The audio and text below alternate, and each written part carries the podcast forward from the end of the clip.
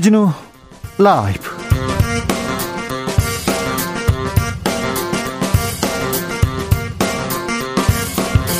(2022년 1월 18일) 화요일입니다. 안녕하십니까, 주진우입니다.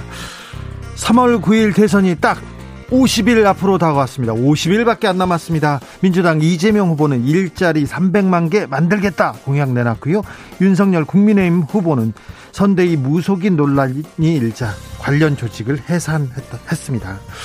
오늘 이재명 윤석열 후보 토론 날짜가 잡혔다는 소식 들렸는데요. 다시 아직 결정된 게 아니라는 발언 나왔습니다. 정치권이 이상하지요. 토론을 언제 하냐는 토론을 하고 있습니다. 회의를 하기 위한 회의를 계속하는 게 정치권입니다. 과연 설 전에 두 후보의 토론 볼 수 있을까요? 최가박당에서 짚어보겠습니다. 이번 주 공수처가 출범 1년을 맞이합니다. 고위공직자 판검사 비리 공정하게 수사하겠다. 제19 감싸기 이제 불가능하다. 검찰 견제하겠다. 국민들의 여망을 안고 1년 전 공수처가 힘차게 출발했는데요. 지금 공수처는 제 길을 잘 가고 있는 걸까요? 공수처의 지난 1년 그리고 공수처의 존재의 이유, 김은지 기자와 함께 짚어보겠습니다. 북한이 새해 들어 미사일을 계속 발사합니다. 4차례나 발사했는데요. 북한이 미사일을 발사하면 미국이 대북 제재 발표하고 북한은 다시 발사하고 악순환 계속됩니다. 북한이 연초부터 몰아치듯 미사일 쏘는 이유는 뭘까요? 북한의 속내는 뭘까요? 정세현 전 통일부 장관과 함께 종합적으로 분석해 보겠습니다. 나비처럼 날아 벌처럼 쏜다. 여기는 주진우 라이브입니다.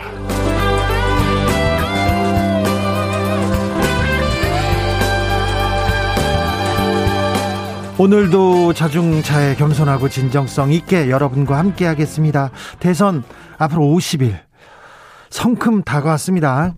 대선판이 연일 뜨거운데 대선 여론조사 전화 많이 받으시죠.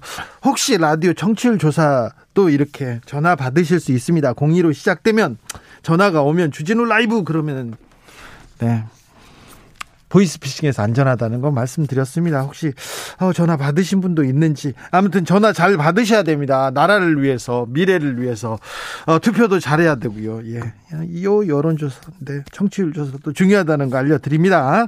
샵 9730 짧은 문자 50원, 긴 문자 100원, 공으로 자 어디서 뭐 하면서 주진우 라이브 함께 하고 계신지 알려주십시오. 그럼 주진우 라이브 시작하겠습니다.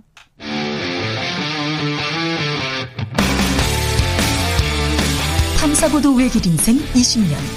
주 기자가 제일 싫어하는 것은?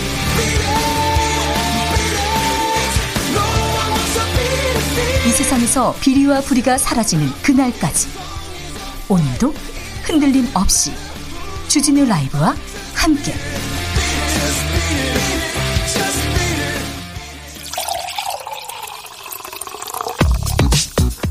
진짜 중요한 뉴스만 쭉 뽑아냈습니다. 주 라이브가 뽑은 오늘의 뉴스 주스. 정상근 기자 어서 오세요. 네, 안녕하십니까. 코로나 상황 어떻습니까? 네, 오늘 발표된 코로나19 신규 확진자 수는 4,072명입니다. 어제보다 200여 명 정도 늘었고요. 그런데 지난주보다는요. 한 1,000명 가까이 늘었습니다. 그러니까요. 그리고 오늘 이 국내에서 코로나19 첫 확진자가 발생한 이후 2년 만에 누적 확진자 수가 70만 명을 넘어섰습니다. 네. 특히 최근 주한미군을 중심으로 확진자가 이어지고 있는데요. 예. 이 주한미군 기지가 있는 평택시에서 올해 한 보름여 정도가 지났는데 코로나19 신규 확진 판정을 받은 사람이 5천 명에 이릅니다. 아이고, 5천 명이요? 네, 경기도 확진자 5명 중 1명이 평택에서 나오고 있는데요. 네. 확진자의 절반은 이 주한미군 그리고 군무원 그리고 그 가족으로 알려졌고요. 오미크론이 여기서 또 퍼진다면서요? 그렇습니다. 검출 비율이 90%가 넘는 것으로 전해지고 있습니다. 아이고. 다만 위중증 환자 수는 어제보다 36명 줄었습니다. 계속 줄고 있고요. 543명으로 이틀 연속 500명대입니다. 중증 환자 병상 가동률도 20%대까지 떨어졌고요. 사망자는 45명으로 집계됐습니다. 정상근 기자는 백신 맞고 좀 힘들었나요? 저는 아무 이상이 없었습니다. 아무 이상이 없었어요? 네. 저는 백신 맞으면 매우 힘들더라고요. 네. 한 하루 이틀은 힘들었습니다. 그리고 나아졌는데요.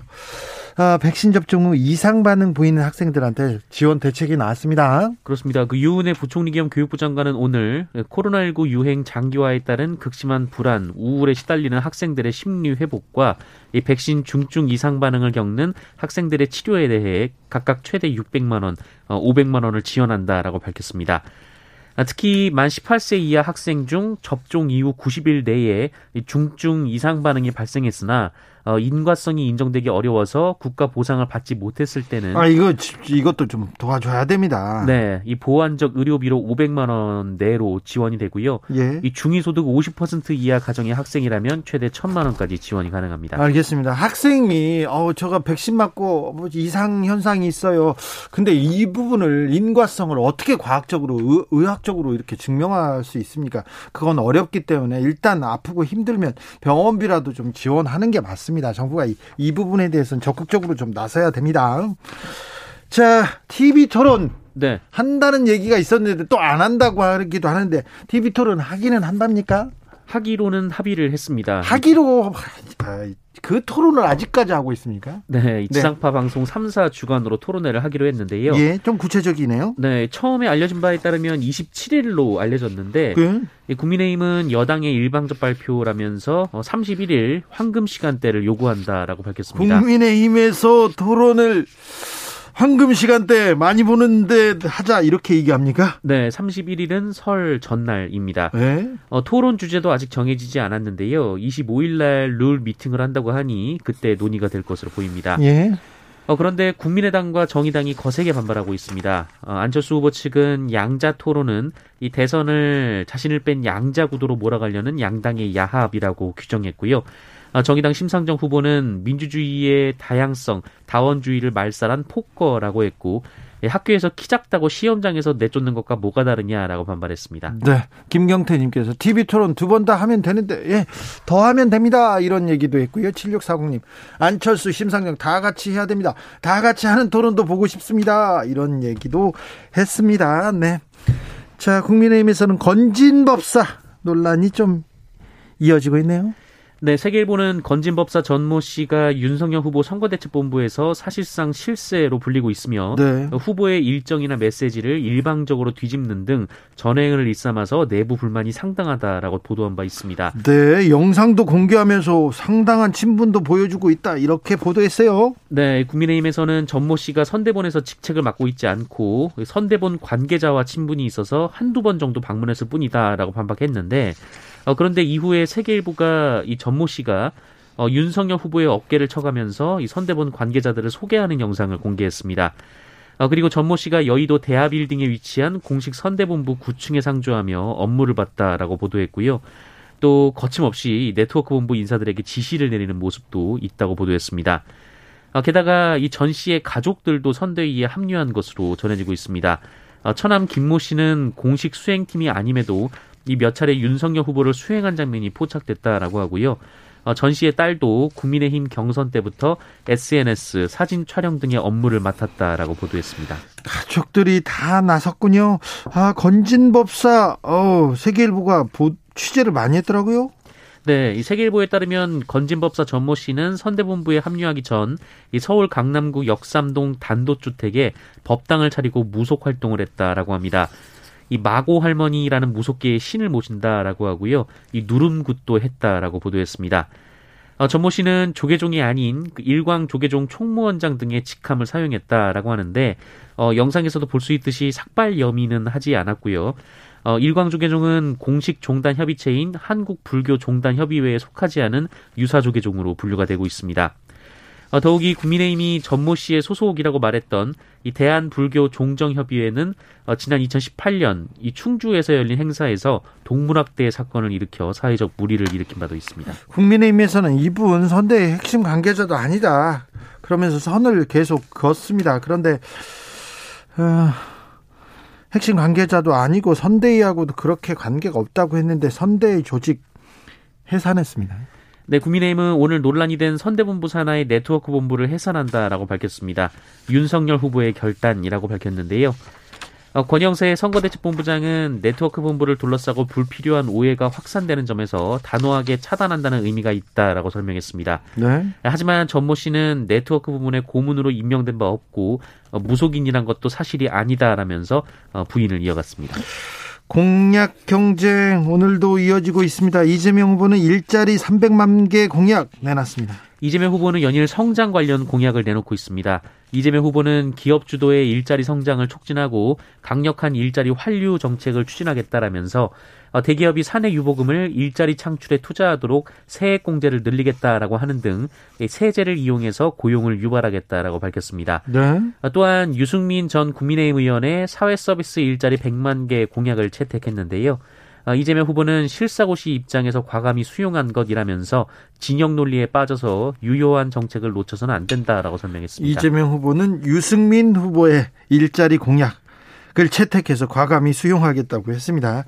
윤석열 후보는 사회복지 공약을 내놨습니다. 네, 국민의힘 윤석열 후보는 사회복지시설 종사자의 처우 개선을 위해 단일임금 체계를 단계적으로 도입하겠다라고 약속했습니다. 윤석열 후보는 사회복지 종사자 간의 임금 격차에 따른 형평성 문제를 해결하고 이 낮은 급여 체계를 개선할 계획이라면서 사회복지사가 처한 감정노동뿐 아니라 위험하고 폭력적인 근무 환경도 개선하겠다라고 밝혔습니다. 아울러 윤석열 후보는 복지가 일자리도 창출함으로써 성장과 복지가 투트랙으로 지속 가능하게 만드는 것이 목표다라고 덧붙였습니다. 심상정 정의당 후보 칩거를 끝내고 계속해서 행군을 이어가는데요. 조국 전 장관 관련된 얘기를 했네요.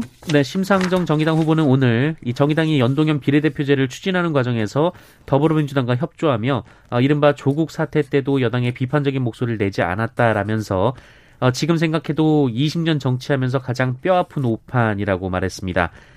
심상정 후보는 오늘 라디오에 출연해서 선거제도 개혁에 모든 것을 걸었다가 실패했고 그 과정에서 진보정당의 가치와 원칙이 크게 흔들렸다라면서 진보정당 성장을 바란 국민들의 자존감을 크게 건드렸다라고 말했습니다.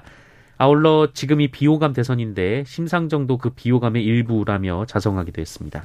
20년 정치하면서 가장 뼈아픈 오판이 조국 장관을 비판하지 않았다는 것이라고요?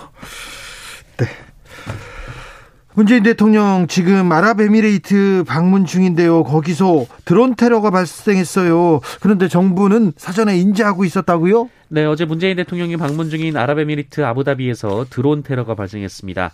아부다비 석유공사의 무사파 공업지역 내 시설 3곳 그리고 아부다비 국제공항 내의 신축 건설 현장에서였습니다. 아부다비인데 지금 대통령은 두바이에 있으니 조금 거리는 멉니다. 네, 현장과 근접한 곳은 아니지만 현지에 있었기 때문에 상당히 우려되는 상황이었는데요. 그렇죠.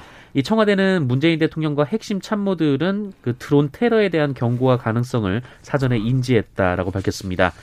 원래 어제 문재인 대통령이 모하마드 UAE 왕세제와 정상회담을 하기로 했었는데 돌연 일정이 취소된 것도 이 테러와 연관이 있었던 것으로 추정이 되고 있는데요. 추정이 되는데 네, 문재인 대통령과 왕세제는 정상회담 대신 정상 통화를 진행했고 문재인 대통령은 테러에 대해 애도하고 규탄한다는 입장을 전했습니다. 네, 제가 취재한 바로는 이 테러는 아니고요. 건강상 문제가 있었다고 합니다.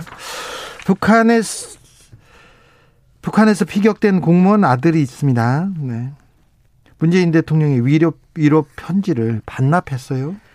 네, 2020년 서해상에서 북한군에 피살된 공무원의 아들 이모 씨가 문재인 대통령으로부터 받은 편지를 반납했습니다. 문재인 대통령이 피살 당시의 진실을 밝혀내겠다라고 약속했지만 여태껏 약속을 지키지 않았고 정보 공개 요구도 목살하고 있다라는 것이 이들의 주장입니다. 당시 공무원 이모 씨는 연평도 해상 인근에서 실종됐고 북한군에 의해 피격돼 시신이 불태워진 바 있습니다. 네. 해경은 월북으로 판단을 했는데요. 네. 이에 유족들이 반발했고 정보 공개를 요구했는데 행정법원이 유족의 승소 판결을 내렸습니다만 청와대 측이 항소한 상황입니다. 20대 남성이 초등학생을 성폭행해서 논란이 되고 있는데 그런데 구속되지도 않았다고요? 네. 강원도에 거주하는 초등학교 6학년 학생이 성인 스키 강사로부터 성폭행을 당하는 사건이 벌어졌습니다. 초등학생이요? 그렇습니다. 네. 이 중학생들의 아는 아이라고 하는데요. 네. 이 중학생들이 스키 대여점에서 아르바이트를 했고 스키 강사가 중학생들에게 여자를 소개해달라라고 했고 아이들의 휴대폰을 보던 중 피해자를 지목했다라고 합니다. 아이고. 아이들이 이 피해자가 초등학생이다라고 얘기를 했는데요. 이 스키 강사는 상관이 없다라는 식으로 답했다고 합니다.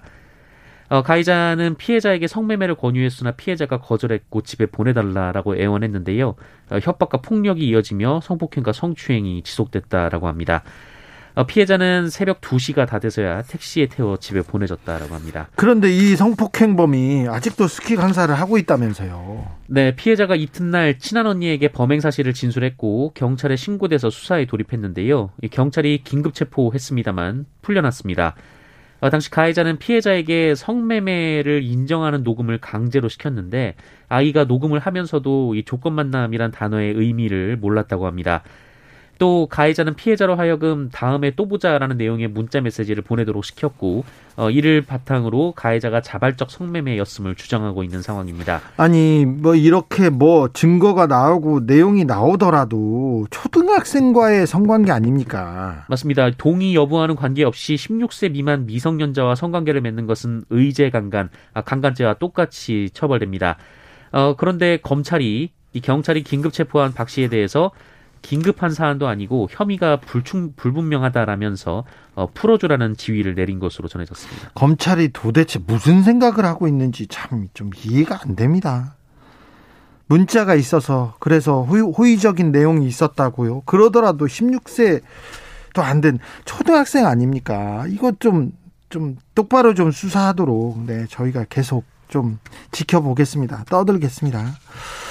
밥퍼운동 벌써 30년 넘게 어려운 분들한테 밥을 해주고 있는 최일도 목사님이 지금 좀 어려움에 처해서 이 밥퍼운동이 중단될 위기라고요? 네, 밥퍼운동은 지난 34년간 어려운 사람들에게 점심을 제공해온 무료 급식사업입니다. 1998년 최일도 목사가 빈민들에게 라면을 끓여주면서 시작된 사업인데요. 네.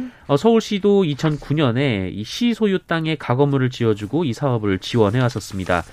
그런데 갑자기 서울시가 최일도 목사를 경찰에 고발했습니다. 지난해 6월 이 고독사 방치 등 사업을 확대하고 수용 인원을 늘리기 위해서 이 가건물 양옆으로 건물을 추가로 짓는 이 증축 공사를 했는데 이게 불법이라는 겁니다.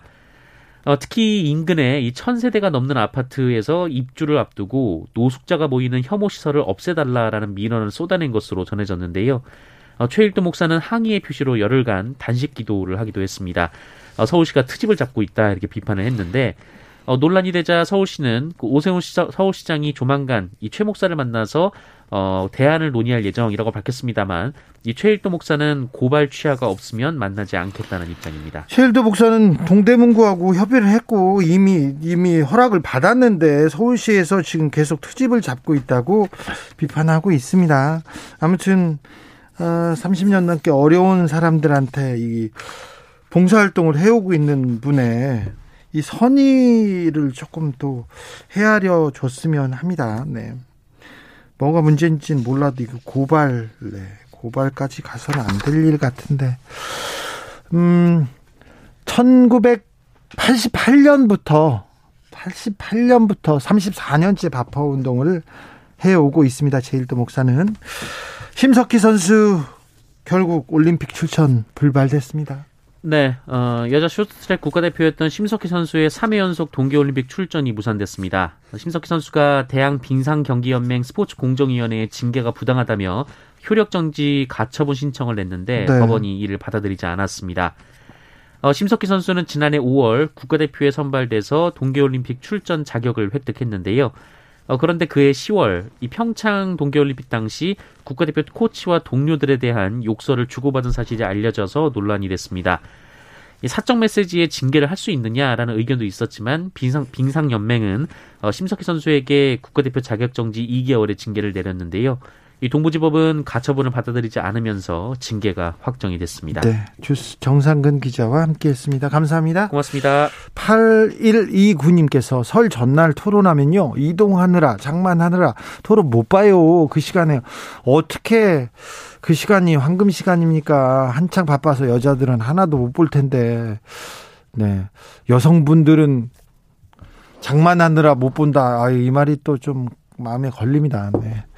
남성분들이랑 같이 이렇게 음식 준비를 했으면 하는 생각도 해보고요. 아무튼 그날은 그 황금 시간이 아니라고 주부께서 이렇게 말씀해 주셨습니다. 3159님께서 주 기자님 한 번도 문자 채택 안 돼서 혼자 삐져가지고요, 일주일 정치 안 했는데 뻥 뚫리는 사이다 발언 안 들으니까 제 귀가 근질근질해서 다시 접속했습니다. 아이고, 잘 오셨습니다. 어디 가지 마시고요. 어디 가세요. 네, 어서 오십시오. 잘 오셨습니다. 3418님께서 토론은 특별 주제 없이 끝장 토론을 해야 됩니다.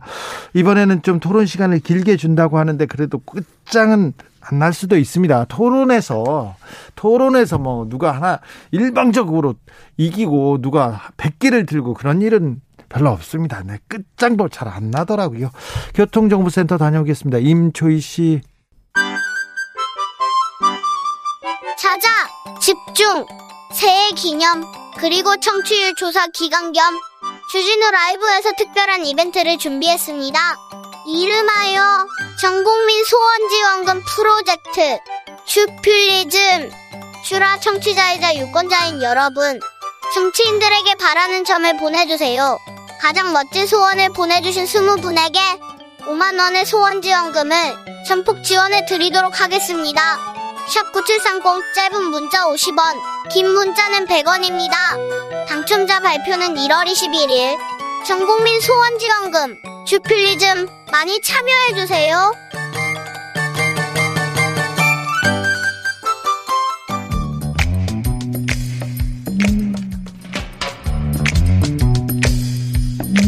오늘의 정치권 상황 깔끔하게 정리해드립니다. 여당 크로스 최가박과 함께 최가박당.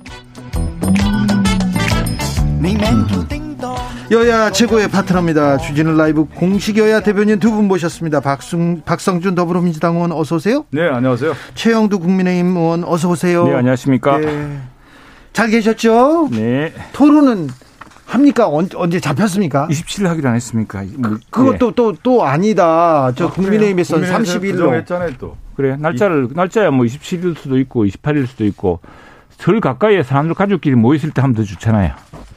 27일은 바쁠 텐데. 김희숙님께서 명절 연휴에 방송하면 정치적으로 이견 있는 형제들끼리 집안 싸움 납니다. 이런 얘기도. 그것도 감안해야겠네. 아, 그러네요. 감안해야겠네. 그런 거죠. 지난번에 여야가 설 연휴 전에 하자라고 얘기하지 않았습니까? 예? 설 연휴 전에 어떤 의미냐면, 그렇죠, 여야의 후보가 토론을 통해서 국민 여러분께 소상히 알려주고, 나는 이런 정책을 펼치겠다, 이런 정책을 펼치겠다라는 걸 알려주고, 설 연휴 기간에 평가를 하는 거죠, 가족들이. 설날 밥상에서. 그러면 밥상에서 올려줘야 되는 거. 지금 확정이 됐습니까, 이게? 아니요, 27일로 합의를 했다고 보도가 나왔는데, 방송 3사하고 이렇게 나왔는데, 국민의힘에서 아니다, 31일이 더 좋다. 그렇죠. 31일로 바꿔달라, 이렇게 얘기를. 왜냐면은 사실은, 우리는 지금 지역을 많이 선대위 발대식을 하고 있거든요. 지난주에 경남했고 지금 서울 하고 있는데, 그러면 중간에 딱 하루가 완전히 묶이는 셈 아닙니까? 그래서 이왕이면 31일은 이제 그때 설 연휴니까, 연휴 시작하니까 어디 다닐 수도 없고,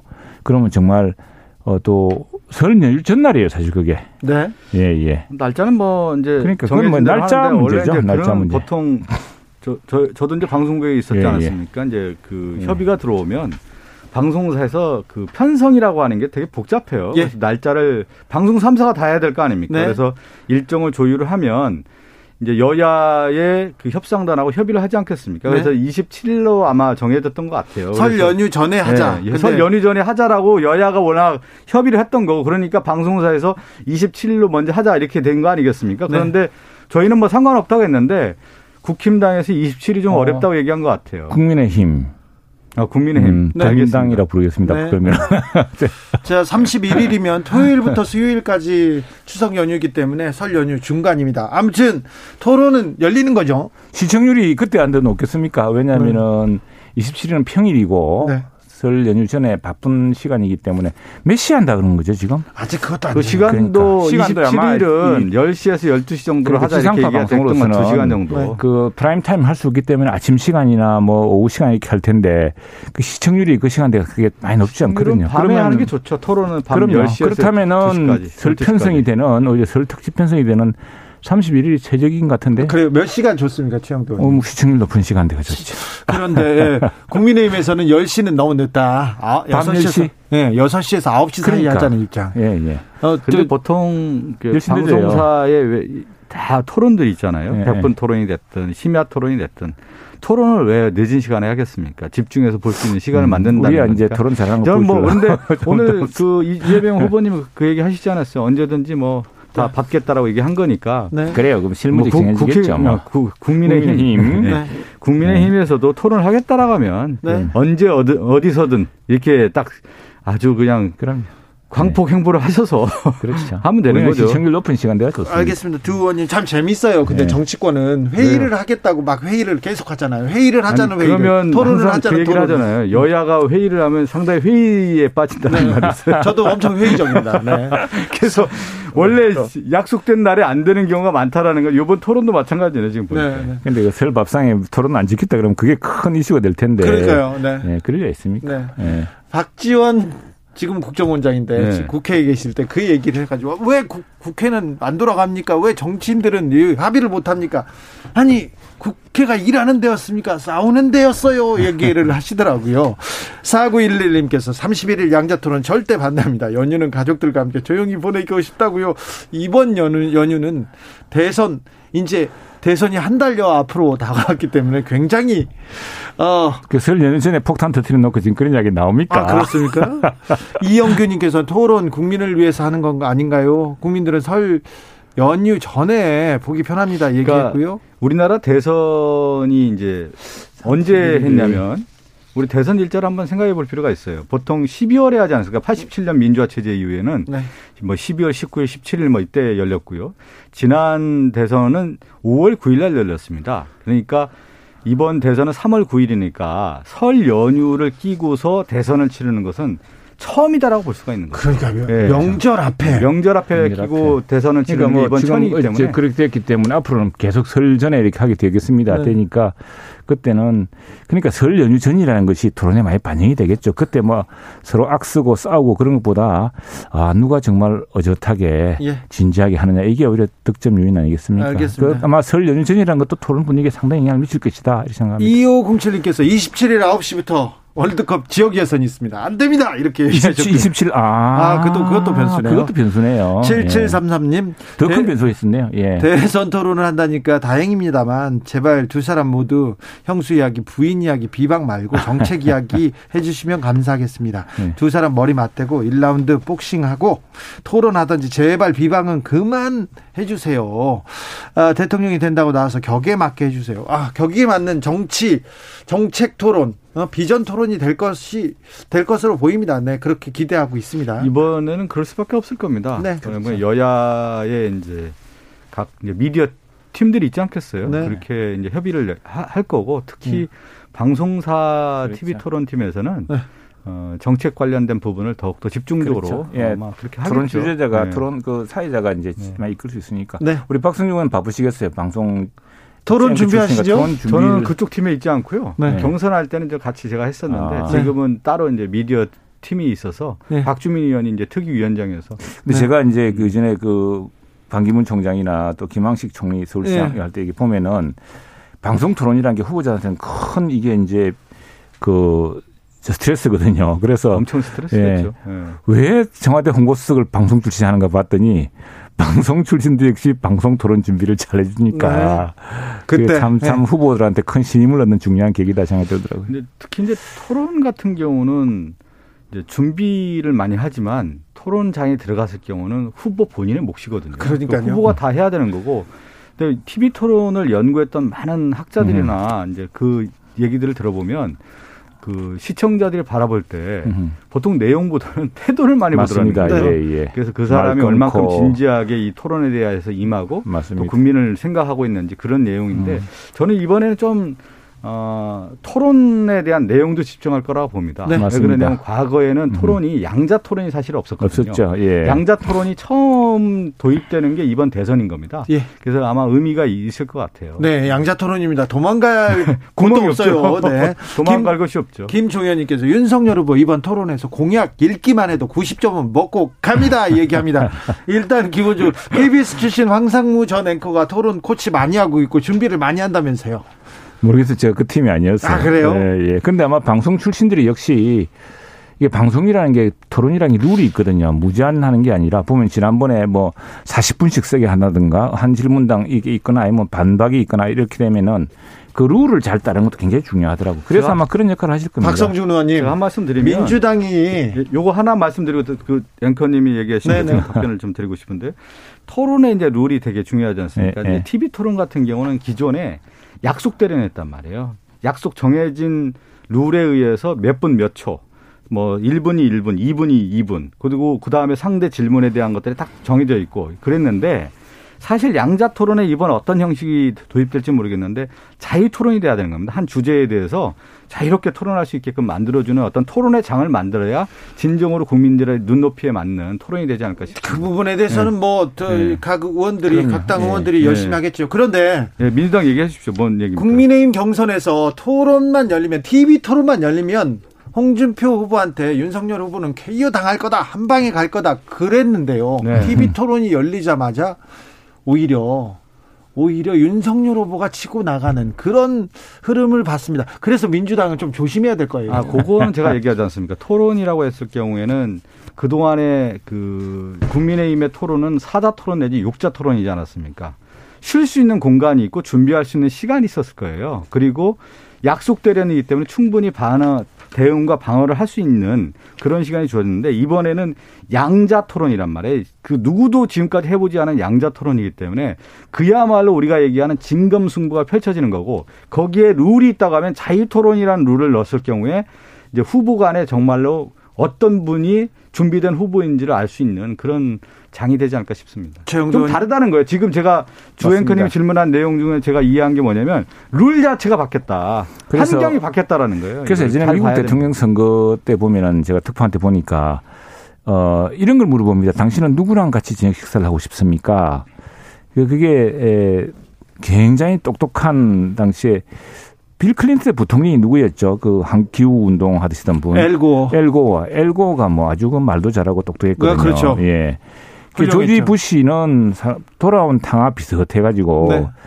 말도 잘 모르고 뭐 범벅거린 것 같고 해서 그렇죠. 그랬는데 사람들을 물어보면 뜻밖의 조지 부시랑 저녁을 먹고 싶다 이런 사람들이 훨씬 많았어요. 그 뭐 이런 미국 큰 매체에서 한번 인터뷰를 해봤는데 이게 뭐냐니까 호감도. 네. 특히나 이제 설 연휴 첫날 밤에 된다고 한다면은 가족끼리 저 호감도 같은 걸 하고 그래서 정책의 진지성 또 정책을 경청하거나 사람들이 기대하는 것은 대통령이 만물박사가 되어서 모든 것을 축적하는 그런 AI가 아니지 않습니까? 그렇다면은. 정말 그 문제를 바라보는 진지한 시선이라든가 또 그걸 포용하는 능력이라든가 이런 게 이제 중요할 텐데 그날은 특히 이제 설 연휴 가족들이 보는 것이기 때문에 그런 태도가 참 중요할 것 생각하고 이런 예가 있습니다. 전에 정몽준 노무현 단일화 때 1:1 토론을 했는데 그때 제가 민주당 관계자한테 들은 이야기에 따르면은 그때는 민주당 관계자들이 노무현 후보 말 잘하지 않습니까? 저 주세요 그랬대요. 정몽준 후보한테 저 주시고 말씀 많이 들어주시라고. 그래서 그날 토론은 정몽준 후보가 일방적으로 이기는 것처럼 보였답니다. 그래서 정몽준 후보 캠프는 이겼다고 했는데 여론조사는 노무현 후보가 앞선 걸로 나왔죠. 말하자면 그런 토론의 미묘한 점이 있어서 잘 반영해야 될 겁니다. 처음에 얘기한 것처럼 이제 그 미국 대선 토론했을 경우 이제 태도를 되게 중요시 여기더라 이렇게 얘기하는데 우리나라 유권자들의 성향이 어떤 거냐면 우리나라가 그동안에 보면 이제 문민 통치에 대한 것들이 있지 않습니까? 그래서 지적 능력이라든가 그 능력에 대한 것들을 되게 우유를 여겨요. 그래서 TV 토론에서 어느 정도의 수준이 되지 않았을 경우에는 실질적으로 유권자의 판단이라고 할 경우는 상당히 냉혹할 거라는 거예요. 그러니까 미국의 유권자 심리와 한국의 유권자 심리는 전혀 다른 거고요. 그래서 우리나라 같은 경우 지금 양자 토론 제가 얘기했듯이 진정으로 누가 더 실력 있고 준비가 된 후보인지에 대한 판가름이 있을 거라고 봅니다. 윤석열 후보와 저녁을 먹고 싶습니까? 아니면 이재명 후보와 먹고 싶습니까? 참 그렇죠. 이거는 또 그 인상을 증해주는 중요한 토론이 될 것이다 생각합니다. 최영두 의원님이 윤석열 후보가 저녁을 드셨을지 모르겠지만 저는 이재명 후보가 저녁을 좀 몇 번 먹었는데요. 편안합니다. 네. 아주 얘기를 잘 들어주는 분이고 네. 그거는 저만이 아니라 민주당의 공통적인 의원들의 생각입니다. 이재명 후보님하고 저녁 먹었던 분들은 참 편안하고 소탈하다는 것을. 그런데 왜 가족들한테 그렇게 난폭한 욕설을 하셨을까? 최영두 의원님 뒤끝이 안 좋으셔요. 항상. 7617 여기서 그 주제가 아니지 않습니까? 알겠어요. 7617님께서 저녁 시간대는 피해야 합니다. 저녁 시간대 안 하면 언제 해요? 밥상머리에서 숟가락이 날아다니거든요. 맞아요. 조심해야지 맞습니다. 아무튼 예. 시청률은 엄청나게 많이 나올 것 같습니다. 관심은 집중됐었는데 자 시청률 엄청나게 나왔던 김건희 7시간 동안 내역 공개. 이 공개가 된 이후에 국민의힘 분위기는 어떻습니까? 솔직히 정도원님. 그 어느 이제 방송인이 총평을 했지 않습니까? 태산 명동 서일필 태산을 움직일 것처럼 떠들썩하더니 쥐 한 마리였다라는 이제 이런 이야기인데 뭐 저희들로서는 우선 이 사태가 아직 굉장히 불행한 사태라 생각을 합니다. 사적 통화 내용을 제가 지난번 금요일에도 했지만 이게 이제 제가 보니까 잼뿐 아니라 조국 전 장관이 전에 임성근 부장판사가 대법원장과의 통화 내용을 대화 내용을 녹음해가지고 그걸 언론에 공개한 행위를 가지고서 뭐라 그랬냐면은 이거 미국에서는 불법이다. 아이폰이 안 된 이유다. 저랑 똑같은 이야기를 했더라고요. 근데 이제 우선에 사적 통화 내용을 가지고 이렇게 할 수 있는 것이냐. 또 하나 두 번째는 그게 이제 뭐 유튜브라든가 이렇게 하면 다른 문제입니다. 그런데 지상파, 국민의 공적 재산인 전파를 이용하는 데서 그렇게 선거에 특정한 후보에 결정적인 영향을 미칠 수 있는 사안을 그렇게 편파질해도 되느냐라는 그런 중요한 쟁점이 있었죠. 있었는데 오히려 국민 여론은 좀 냉정하더라 이런 게 저희들 대체적인 분위기입니다. 그 태산명동 뭐 서일필이라고 얘기를 했는데요. 모든 역사에서 일어나는 과정은 뭐냐면 나비의 조그만 몸짓이 태풍이 일어나는 겁니다. 그래서 모든 후보도 그렇고 어떤 사람의 이미지는 단순한 하나에서 이루어지는 것이 아니라 장시간의 긴 축적된 시간에 의해서 그 사람의 이미지가 형성되는 거거든요. 저는 김건희 씨의 7시간 관련된 이제 보도를 보고 이제 검증이 시작되는 거구나.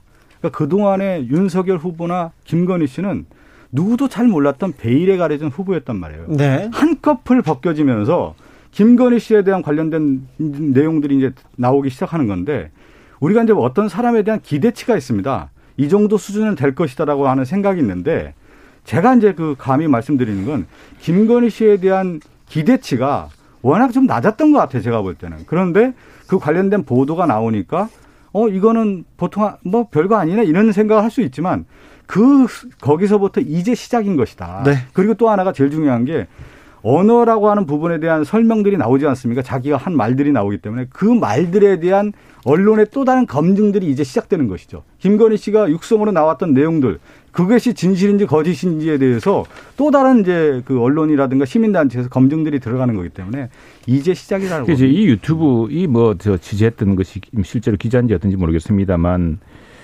이 매체가 이 미디어가 했던 게 뭐냐면 이른바 줄리니 뭐니 동거설이니 이거 했던 데 아니었습니까? 그렇죠? 그리고 윤석열 응징 취재를 계속하고 응징 방송을 지금껏 해오던 그렇죠. 그렇죠. 지금 얘기한 것은 열린공감TV고요. 둘이 이제 같이 공모했다는 거 아닙니까? 지금 뭐 같이 방송 내용으로서 공모를 하고 했다는 건데 글쎄 막 그렇게 해서 이제 이렇게 그 했는데 뭐 우선에 그 대목들 같은 경우에 참 그것도 여성에 대한 굉장히 모욕적인 그걸 무슨 방송이라고 했는 것도 모르겠습니다만 그런 부분에 대한 이제 이야기가 다 있었지 않습니까? 근데 이 사실은 사생활이라는 거, 우리 사적으로 대화한다는 거는 참 그거는 그 분위기 그리고 이게 지금 기자라고 처음 이야기했다지만 보면은 나중에는 거의 정보원 또는 조력자를 자처를 합니다. 이분이 해가지고 그러니까 나중에 누님 동생처럼 막 나오지 않습니까? 그런 신뢰관계를 이제 일부러 만들고 또 가짜 기사도 쓰고 뭐 이랬다는 것인데.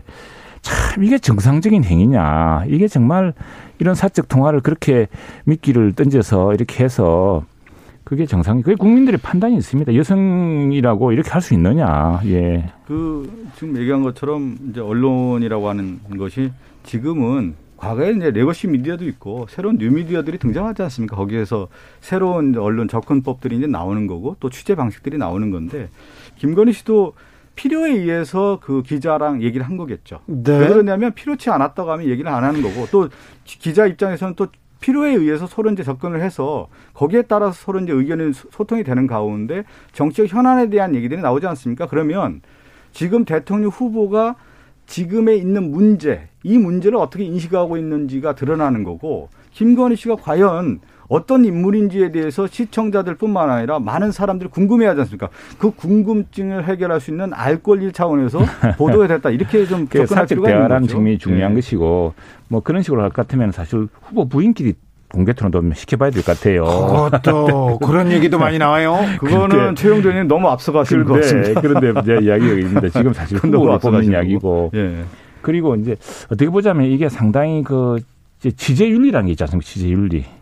지난번에 사실은 이른바 검언유착인가 뭐 있었죠. 검언유착 그 뭐죠? 뭐 채널A 기자에 했던 것이 그 이제 저 구속된 사람 범죄 어떻게 그 피의자였죠. 피고인이었 그 구속된 사람이었죠. 그 사람 찾아가서 당신 뭐 이렇게 하면은 뭐 해주겠다라고 하죠. 그게 정상적인 취재입니까?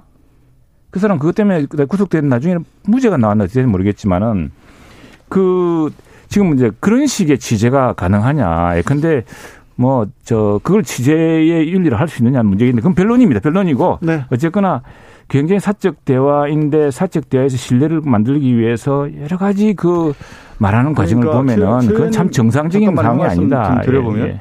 최인님 참 이게 우리나라도 그렇고 모든 전 세계 이제 정치인이나 공인의 어려운 점이 뭐냐면 최희연도 취재를 하셨잖아요. 공사의 영역이 구분이 잘 되지 않아요. 그러니까 우리가 얘기하는 사적 영역과 공적 영역이라고 하는 것들이 있는데 공인이 됐을 경우에 모든 취재의 대상이 되는 거예요. 사인 간의 어떤 대화 내용이 됐든 사인 간의 어떤 만남 자체도 공인이 된 순간, 그러니까 대통령 후보가 된 순간에 대통령 후보의 부인이 된 순간에 이미 이제 사적 영역이 없어지는 겁니다. 그래서 다 공적 영역이 넘어가는 거예요. 그러니까 사적 영역이라고 주장하는 순간 그것이 사실은 논리적으로 받아들이기가 굉장히 어려운 문제입니다. 법원에서도 그래서 공익적 목적 얘기하면서 저기 허락했지 않습니까? 방송을. 그런데 그러니까. 자, 여기서 하나 물어볼게요. 최영도 의원님. 자, 김건희 씨 7시간 통화 공개했다. 그러면은 MBC가 이재명의 욕설 파일도 틀어야 된다. 틀어야 됩니까? 틀어야 되죠. 틀어야 됩니까? 예, 왜냐하면 같은 논리라면은 자, 그 욕설 파일이 욕설했다는 문제가 아니고 거기에서 그 터지는 분노 우리가 나도 다 듣진 않았지만 아니요. 띠 틀어야 됩니까?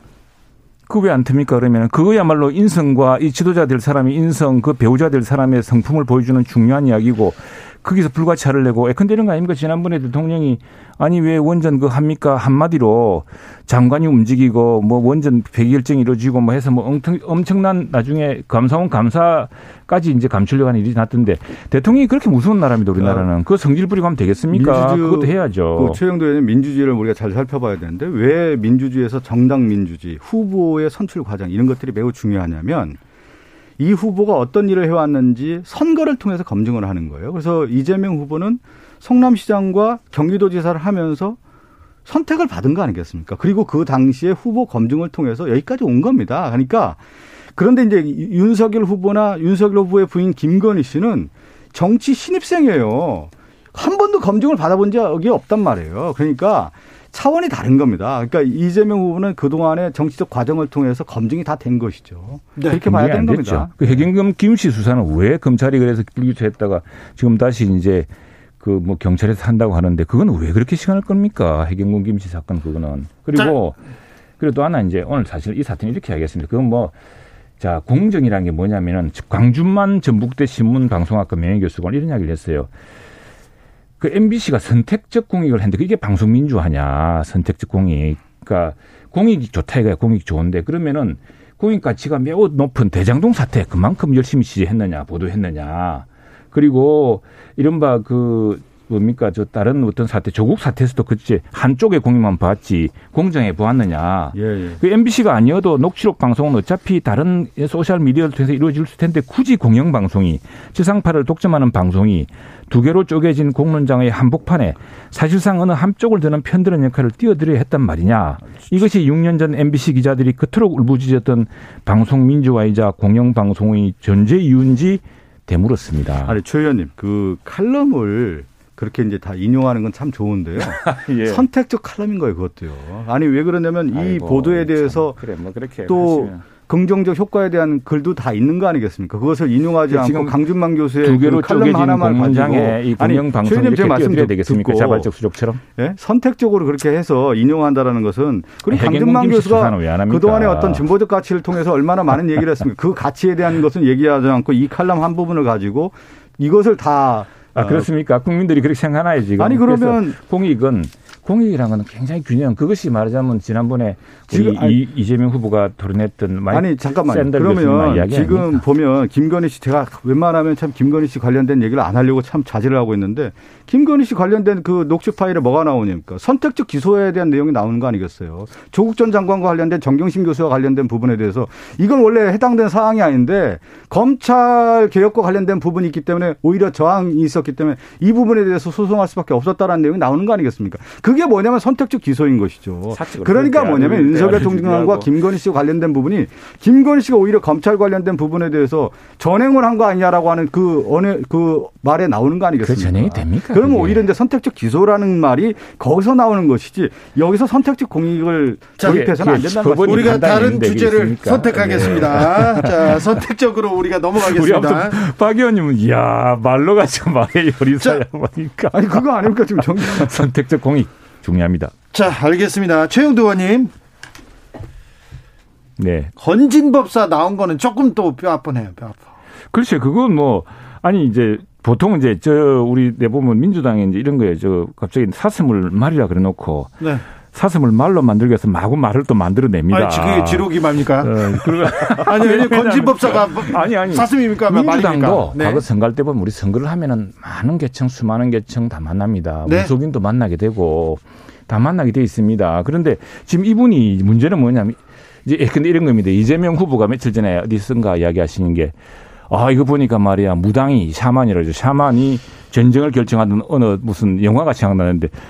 영화를 그런 영화가 어디 있습니까? 난 궁예 영화를 보신 건지 모르겠지만은 현대 대통령이 어떻게 그렇게 결정합니까? 현대 대통령은 미국의 웨스팅홀 유행을 받고 하지만 국가안보보좌관과 첩보위성으로 부착한 각종 저군을 가지고서 그 참모들 간에 아주 합리적 판단을 하는 것이지 그걸 갑자기 거기다 샤만이 들어오고 이런 식으로 자꾸 말을 만들어내시는데 아이고 가당차면 그리고 이마 빌딩 때부터 우리 캠프를 본 사람들이 많지 않습니까? 그게 문제인 줄 알았습니까? 아니, 이제 이번에 그 법사 나온 걸 보니까 이제 권영세 위원장인가요?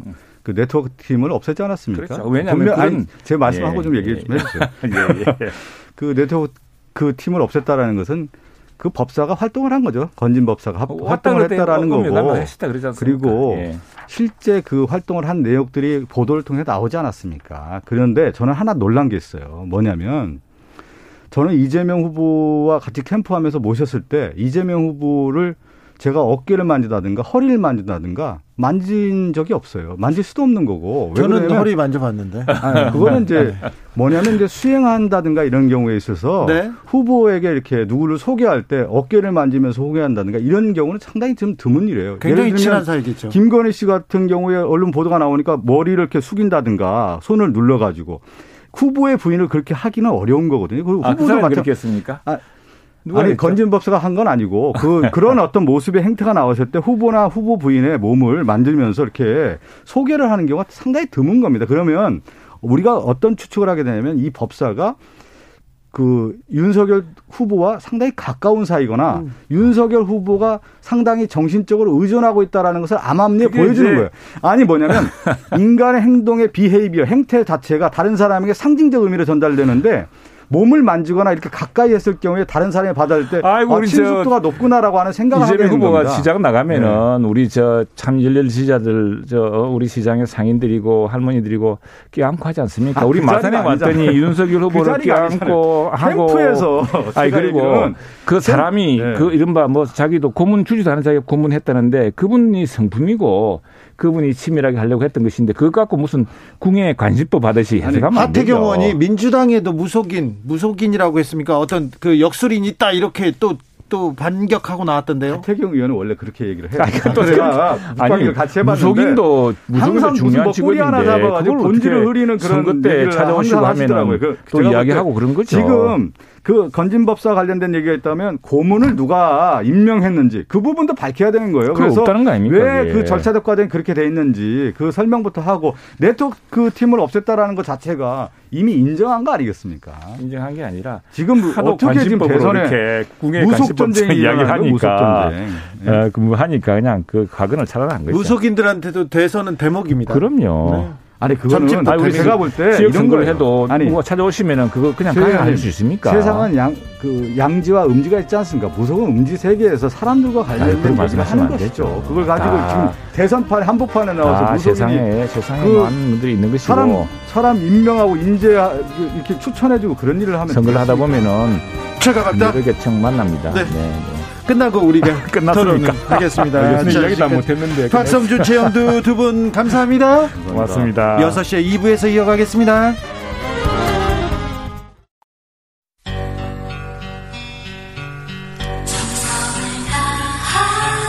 정성을 다하는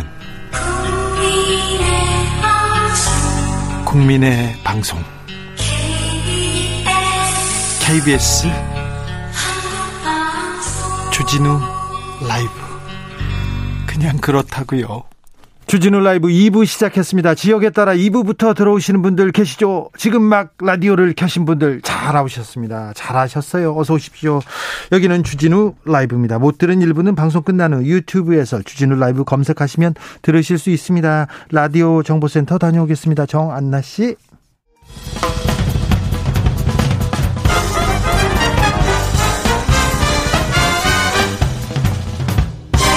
훅 인터뷰. 모두를 위한 모두를 향한 모두의 궁금증 훅 인터뷰. 북한이 새해 들어 미사일을 계속 쏘아대고 있습니다. 올 들어 벌써 4번째인데요. 그 이면에는 북한이 어떤 노림수를 가지고 있을까요? 왜 그냥 막 쏠까요? 물어보겠습니다. 정세현 전 장관 모셨습니다. 어서 오십시오. 예. 오랜만입니다. 새해 복 많이 받으시고. 새해 복 많이 받았습니다. 받고 계십니까? 네. 저도 좀 나눠주십시오, 장관님. 그래, 가져가. 반씩. 네. 좀 주세요. 네. 네. 장관님, 북한이 새해 들어서만 지금 4번째입니까? 탄도미사일을 계속 쏘아대고 있는데 왜 그럽니까? 이렇게 긴장 수위를 높이는 이유가. 긴장 수위를 높이는 걸로 이제 해석할 수 있지만. 네. 작년 연말에 열린 당 중앙위원회 전원회의의 그 결정서를 보면. 네. 한반도 정세가 매우 불안정하기 때문에 네. 국방력을 계속 강화해야 된다는 얘기를 했습니다. 예. 거기서 한반도 정세가 불안정하다는 얘기는 어째서 나왔는가? 문재인 대통령 정부에서 사실 그 미국 무기를 많이 사들여왔어요. 많이 샀죠. 국방비 많이 썼습니다. 국방비를 많이 증액을 했고 미국 무기도 많이 샀고. 북한이 볼 때는 굉장히 그 고성능 장비들을 많이 들여왔단 말이에요. 네. 그러니까 그걸로 해서 자기들 그 감시하는 능력도 올라갔고, 그다음에 또 KF 35A 같은 타격 능력이 강한 것도 늘어났고, 그러다 보니까 이게 그 사람들이 이제 정세가 불안정하다는 표현을 썼지만 그대로 놔두다가는 그 세력 면에서 밀릴 것 같아. 그 밀리지 않으려면은 우리도 세다. 뭐 있다는 것을 보여줄 필요가 있죠. 그래서 국방력 강화를 새해도 하겠다는 그 결정을 한 걸 보고 아마 내년 초에 저 사람들이 뭔가 지금 보여주겠다. 좀 시위를 좀 할 것 같다 하는 느낌을 그 가졌었는데 네. 아니나 다를까 이제 1월 5일 날 그 마하5 그 초음속 5배. 극초음속 미사일을 쏘지 않았어요? 네. 동해상으로. 근데 우리 군이 좀 자극한 측면이 있어요. 그거 우리 이미 2017년에 그런 거 우리도 가지고 있었고 마하5 정도는. 아, 우리도 있어요? 아니, 있대요. 그 정도는 뭐 별것도 아니다 하는 식으로 얘기를 하니까 아, 이제 그 사람들이 아, 이거 봐라. 이렇게 된 거예요. 그래가지고 한번 좀 그 본때를 보여주자 해서 다시 그러니까 11일 날, 그러니까 6일 만에, 6일 만에 다시 마하 10, 예, 예, 저리 그 미사일을, 탄도미사일을 쏘지 않았어요. 11일 날. 네. 그때는 그러니까 김정은 위원장이 직접 청관도 하고, 그러니까 마하 5 정도는 자기들이 실무자들이 시험을 한번 해보고 그런 대로 괜찮으면은 마하 10짜리는 쏠 준비가 돼 있었다고 봅니다. 네. 순서대로. 그래서 한국의 군이 그런 그 평가를 하면서 조금 시간을 땡긴 측면은 있대요. 네. 11일 날. 네.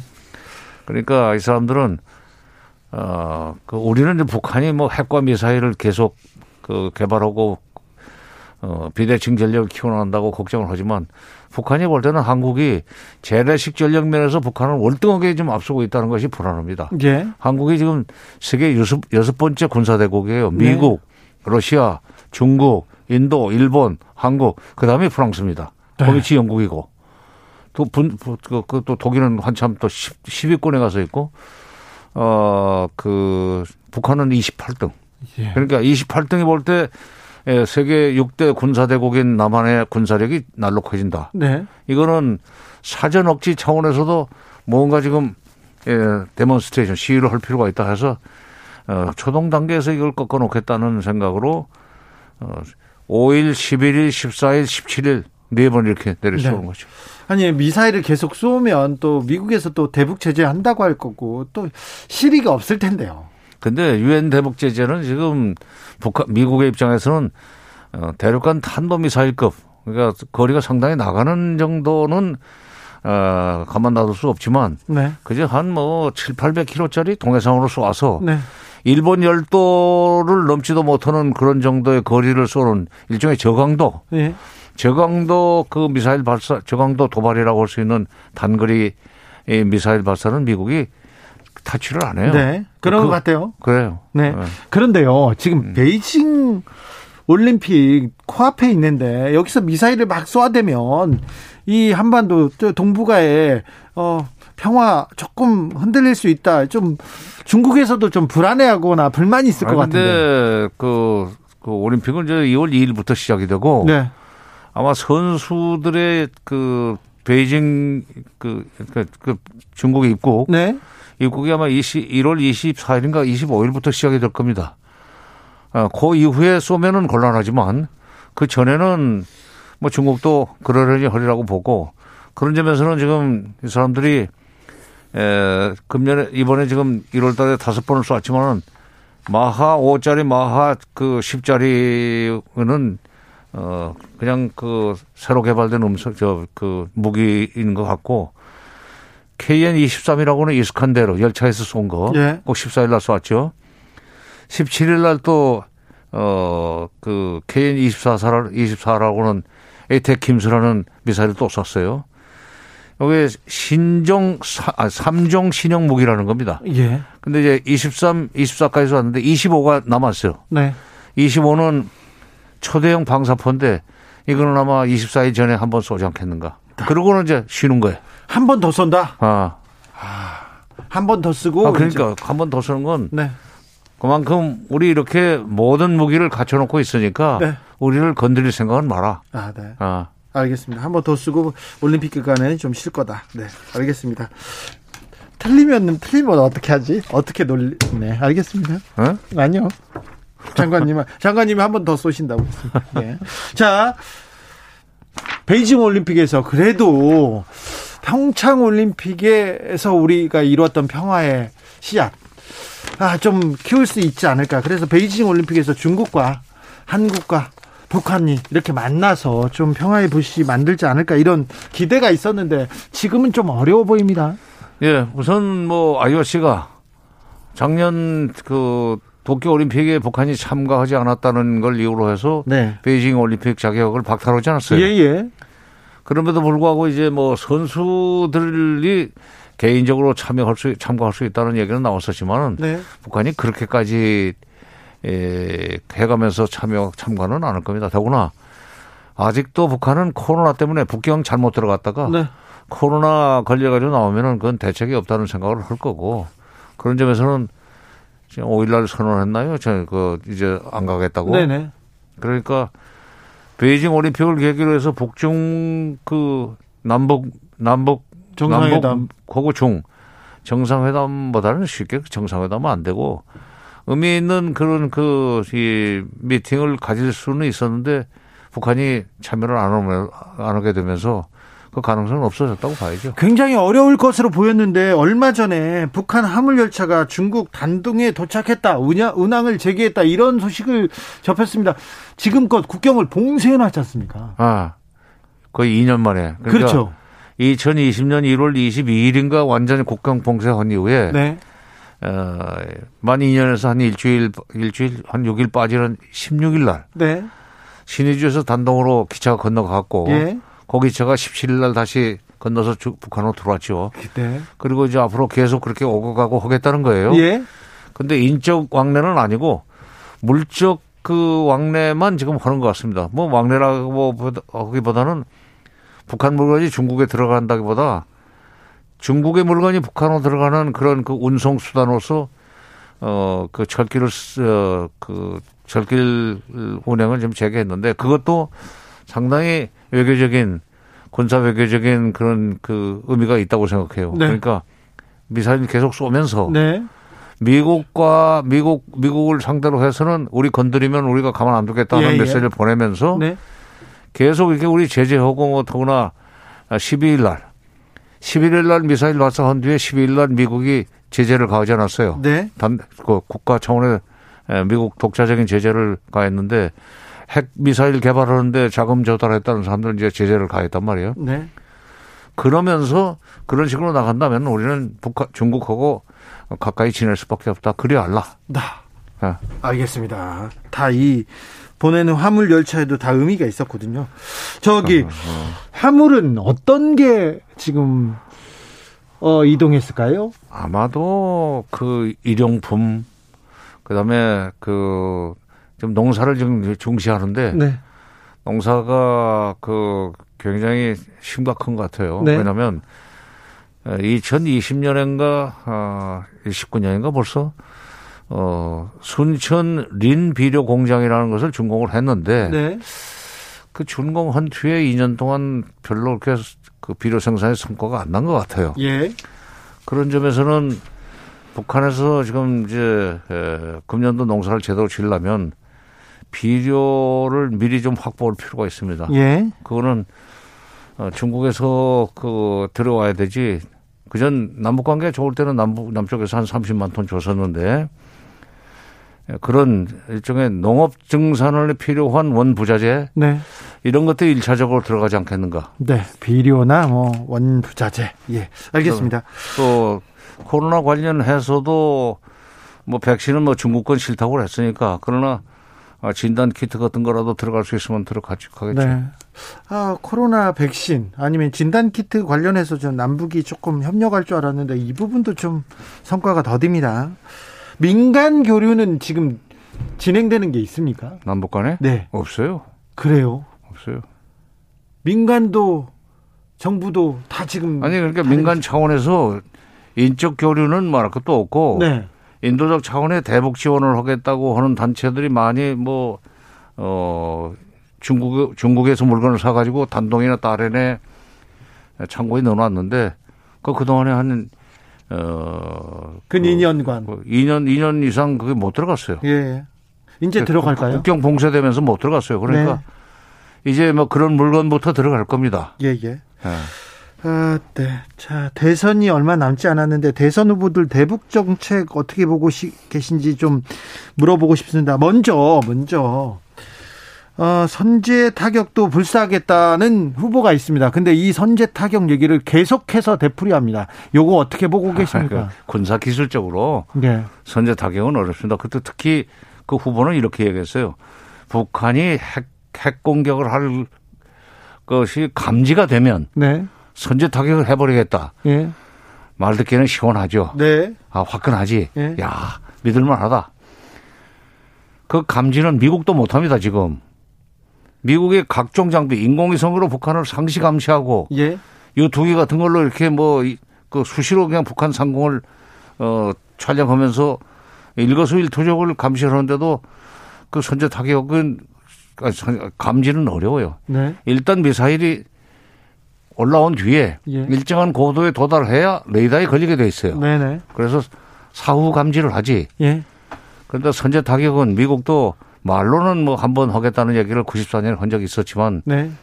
선제 타격이 불러올 효과가 엄청나다는 걸 알고 미국이 그걸 참 수습하느라고 애를 먹었었어요. 그래요? 한 번 던져놓고. 그렇지. 네. 왜냐하면 선제 타격을 하는 경우에 94년에 미국이 영변 핵단지를 폭격하는 경우에 전쟁은 3일 만에 끝나지만 6.25 때보다 훨씬 많은 숫자의 사람들이 죽게 되어 있다. 네. 남북이 다. 네. 미군도 죽는다. 네. 수백 명, 수만 명 죽을 수 있다. 그런데 전쟁은 3일 만에 끝나고 전비는 $1,000억 충분한데 그걸 복구하는데 남한의 경제를 복구하는데 30년 걸릴 것이다.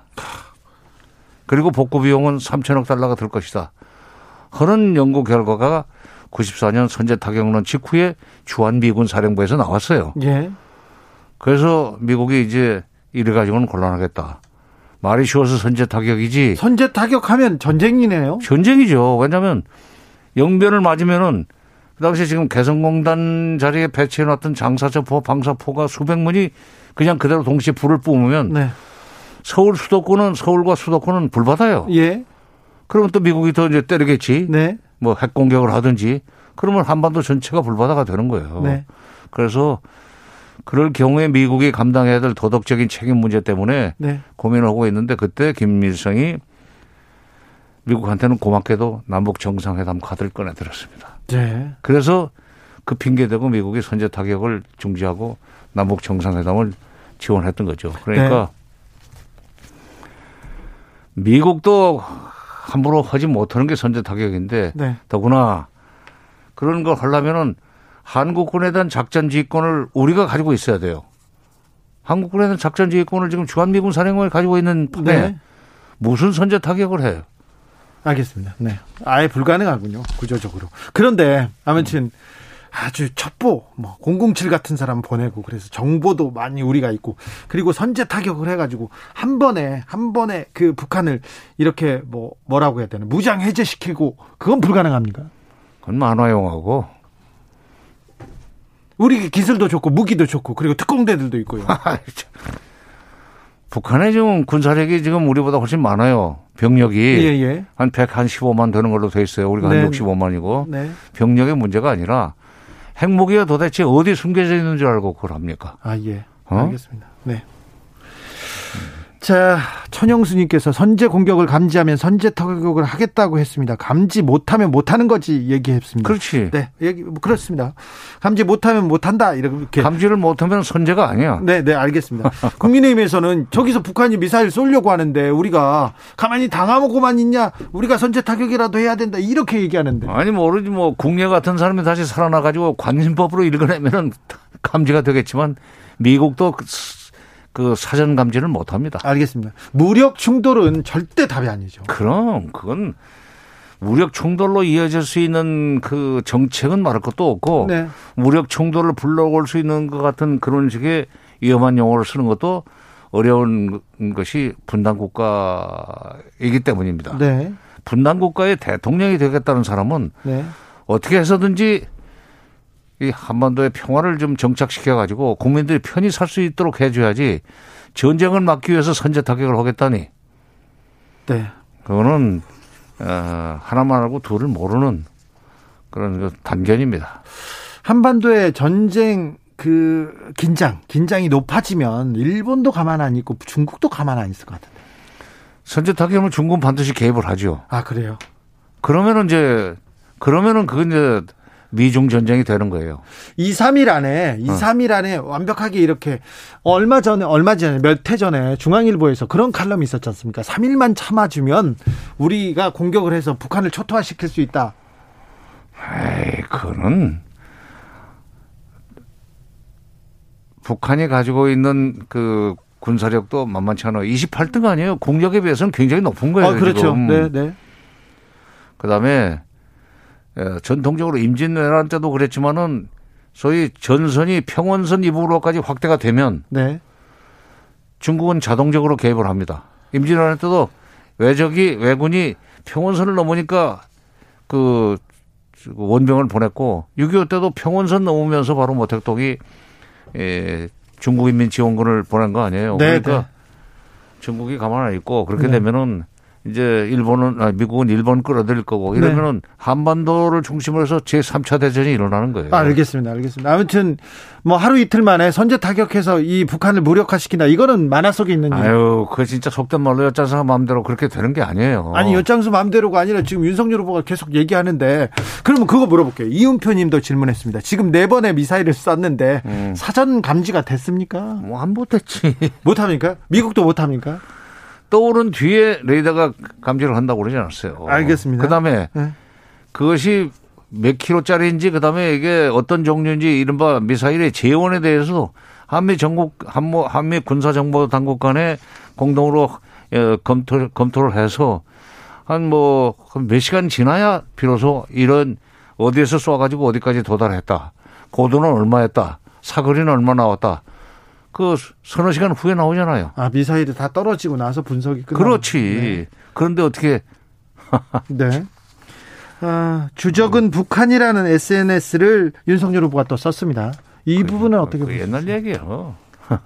이미 아마 우리 국방백서에서 주적 개념이 사라진 것이 한 17, 18년 넘을 겁니다. 네. 알겠습니다.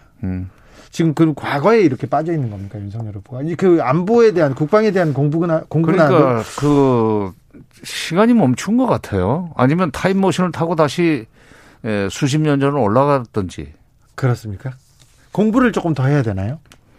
많이 해야 돼. 더 해야 되는 정도가 아니야. 윤석열 후보는요? 네. 이재명 후보는 공부가 좀 됐습니까? 공부를 많이 한 것 같습니다. 많이 한 것 같아요? 하여튼 뭐 박학다식해. 네. 금강산 관광 재개, 남북천도 연결하겠다. 말은 좋아요. 말은 좋은데 비전은 좋습니다. 그런데 실현 가능성 또 북이 또 움직여. 아니 그건 북은 뭐 바라는 바죠. 근데 다만 이제 코로나 때문에 북한의 방역이 잘 되고 코로나 그 감염 위험이 없다고 하면은 금강산 관광을 시작할 수 있죠. 우리도 네. 갈 수 있고 자신 있게. 근데 그거는 유엔 대북 제재와 무관하게. 이명박 대통령이 그냥 행정명령을 끊었기 때문에 네. 차기 대통령이 행정명령으로 개시하면 끝입니다. 아, 가능합니까? 바로? 그럼. 네. 아, 아까 이재명 후보가 공부가 많이 됐다는데 어느 정도 수준입니까? 네. 최고 수준이면 대학생이라고 생각하고. 대학원생쯤은 되는 거죠. 대학원생. 윤석열 후보는요? 그거는 내가 너무 노골적으로 말할 수 없는데. 네, 그래도요. 대학생 정도는 됩니까? 고시 공부하던 데서 끝인 것 같아요. 알겠습니다. 네. 3491님께서 진짜 궁금해서 물어보는데 미사일 한 발에 얼마나 합니까? 북한은 왜 이렇게 국민 먹고 살기 힘든데 자꾸 비싼 미사일을 쏘나요? 하는데 미사일은 비싸겠죠? 우리는 그 돈이 많이 드는 일입니다. 네. 모든 걸 다 돈으로 하는 나라이기 때문에 네. 북한은 충성심으로 개발하는 데입니다. 네.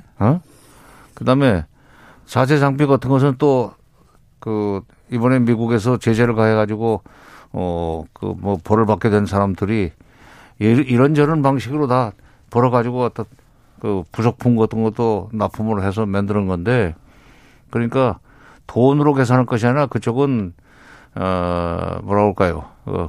이 관련 당사자들이 부지런히 움직이고 밤새워서 연구를 해서 사거리 늘리고 한쪽에서는 부속 사다가 받치고 이런 식으로 하는 건데. 근데 인민경제는 그렇게 그 열악한데도 불구하고 군수경제는 그대로 유지를 해요. 왜냐하면 네. 이 사람들은 선군 정치, 선군이라기보다는 군사력이 약하면은 일단 강국한테 공격을 당할 수 있다. 네. 그러면은 그 강국한테 군사적으로 우선 당하게 되면은 인권이고 뭐고 이런 건 없다. 네. 그러니까 우선 국방을 먼저 튼튼히 해야 된다. 네. 그런 차원에서 투자를 하죠. 알겠습니다. 남북이 화해와 협력으로 가서 무기 개발, 군비 증강에 돈 쓰지 말고 그 돈으로 국민들 편하게 먹고 살게 해야 되는데. 그러니까 남북 화해 협력이 일상화되고 그것이 이제 제도화되면은 국방비를 줄여도 되는 거 아니에요? 예. 국방비 줄이면은 그만큼 교육이나 복지에 투자할 수 있단 말이에요. 청년 실업 그리고 교육 청년들한테 쓸 수 있죠. 그렇지. 네. 미래를 위해서 그래야 되는데요. 올해는 그런 해가 됐으면 좋겠습니다. 그건 이제 누구를 뽑느냐에 따라서. 알겠습니다. 네. 공부는 누가 알겠습니다. 지금까지 정세현 전 장관이었습니다. 감사합니다. 예. 정치 피로, 사건 사고로 인한 피로, 고달픈 일상에서 오는 피로. 오늘 시사하셨습니까? 경험해보세요.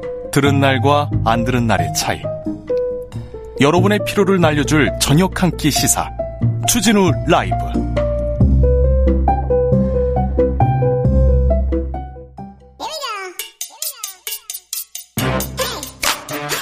뉴스를 향한 진지한 고민, 기자들의 수다.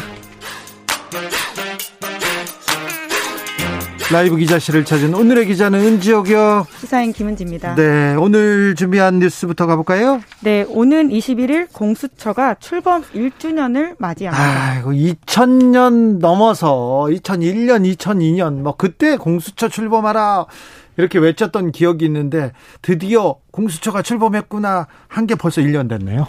네. 그러다 보니까 이제 그간의 행보를 정리하거나 혹은 짚어보는 기사들이 꽤 나오고 있는데요. 그런데 기대가 커서 그런지 비판이 많습니다. 네, 그런 상황입니다. 칭찬보다는 비판이 많고요. 뭐 당연히 신생 조직이기 때문에 아무래도 어설픈 것들이 많을 수밖에 없는데, 하지만 지난 1년을 되돌아보면 공수처 탄생의 의미에 부합하게 과연 움직였냐, 이런 비판들이 나오곤 있습니다. 예. 특히나 검찰의 기소독점 깨기 위해서 만들어진 게 핵심이지 않습니까? 네. 권력기관 사이의 견제와 균형이라는 측면에서 제대로 했냐라는 지점들이 있는데요. 아니 그러니까요. 검사들의 부패가 바로 끝났나요? 근데 왜 이렇게 그런 검사들, 판사들, 고위공직자들의 비리는 안 잡아? 왜 못 잡아요?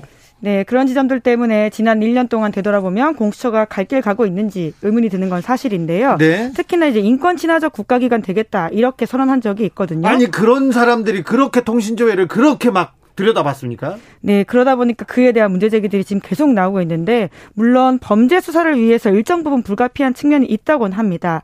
하지만 무분별하게 한다라는 것이 핵심 비판이거든요. 예. 지난 10년 전부터 법원의 영장 없이 당사자 모르게 조회 이유도 설명하지 않고 정보를 건넨 것에 대한 문제제기가 계속 있었는데, 예. 굉장히 그 범위가 이번에 넓어서 아주 많은 비판들을 사고 있고요. 이에 대해서 공수처가 처음에 했던 이야기는 왜 우리만 탓하냐, 다른 기관들도 다 한다, 이런 취지였거든요. 검찰과 경찰도 한다, 지금껏 그래왔다, 그렇게 말했어요. 네, 하지만 적절한 어떤 해명은 아니라고 볼 수 있죠. 그렇죠. 이런 비판들이 있자 공수처가 과거 수사 관행을 깊은 성찰 없이 답습했다, 이렇게 사과하긴 했었습니다. 예. 네, 게다가 1호 사건에 대한 비판도 있었습니다. 좀 아쉬웠어요. 예, 기억하시죠? 지난해 4월 조희연 서울시 교육감 해직교사 부당 특별채용 의혹에 대해서 공수처가 상징적인 1호 사건을 꺼내들었는데요.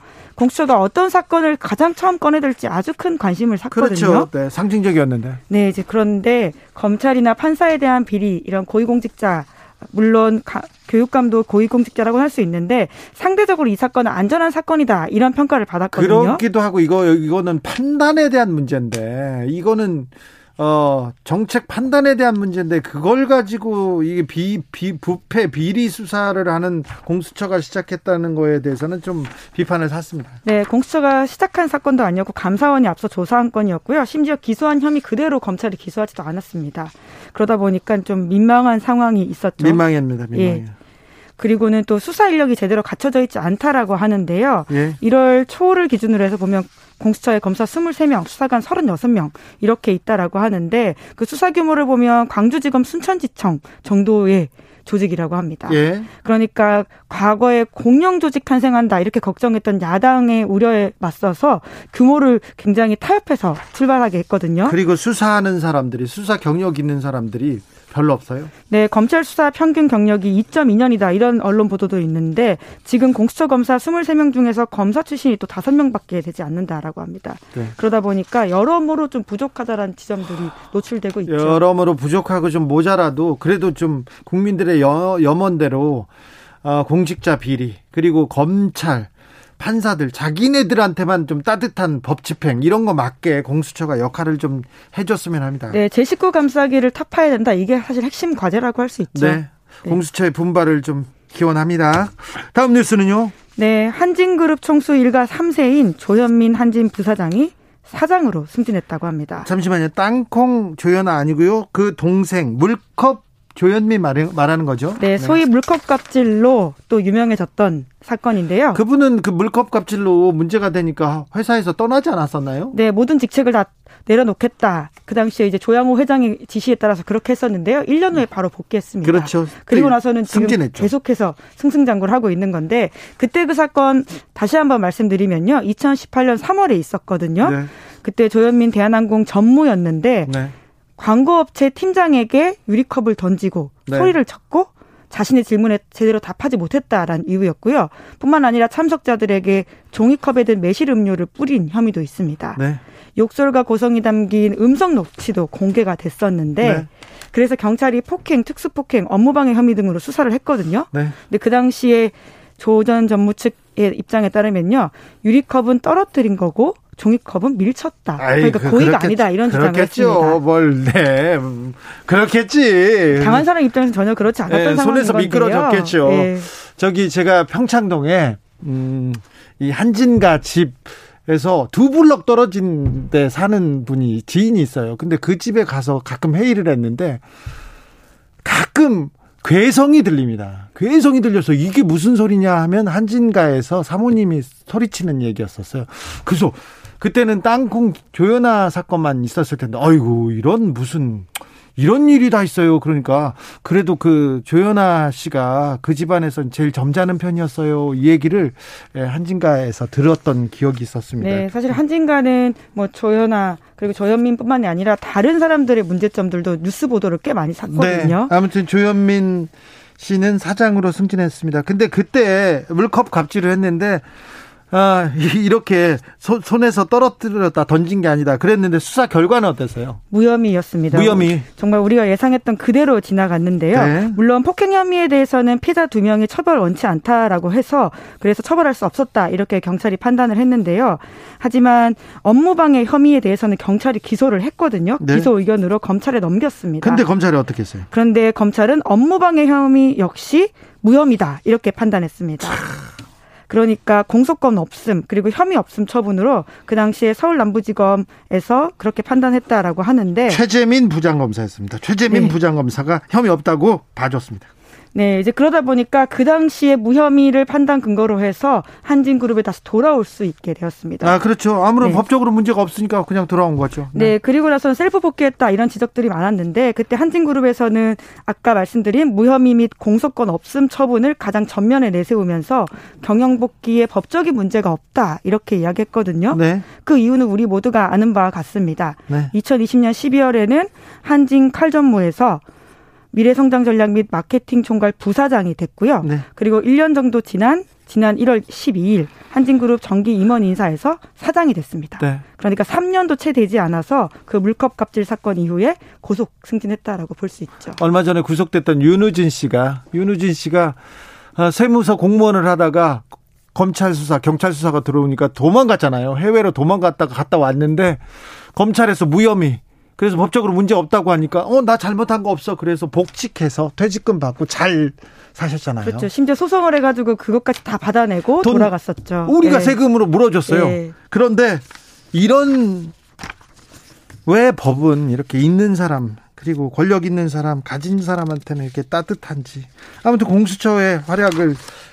예, 물론 뭐 조현민 사건은 공수처가 할 수 네. 있는 사건은 아닌데요. 네. 예. 알겠어요. 씁쓸해요. 네. 법에 대해서 얘기하다 보면. 네. 그러니까 특히나 뭐 보통 사람들한테는 전혀 이렇게 적용되지 않는 법들이 특히 네. 이런 재벌 앞에만 네. 가면. 네. 안타깝습니다. 기자들의 수다 시사인 김은지 기자였습니다. 네. 감사합니다. 교통정보센터 다녀오겠습니다. 임초희 씨.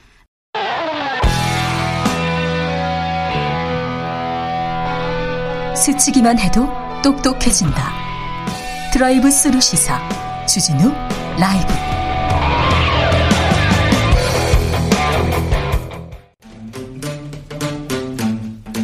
(2030) 청년이 보고 듣고 느끼는 대선 전쟁 그것이 궁금하다. MZ세대에게 묻는다. 요즘 뭐하니?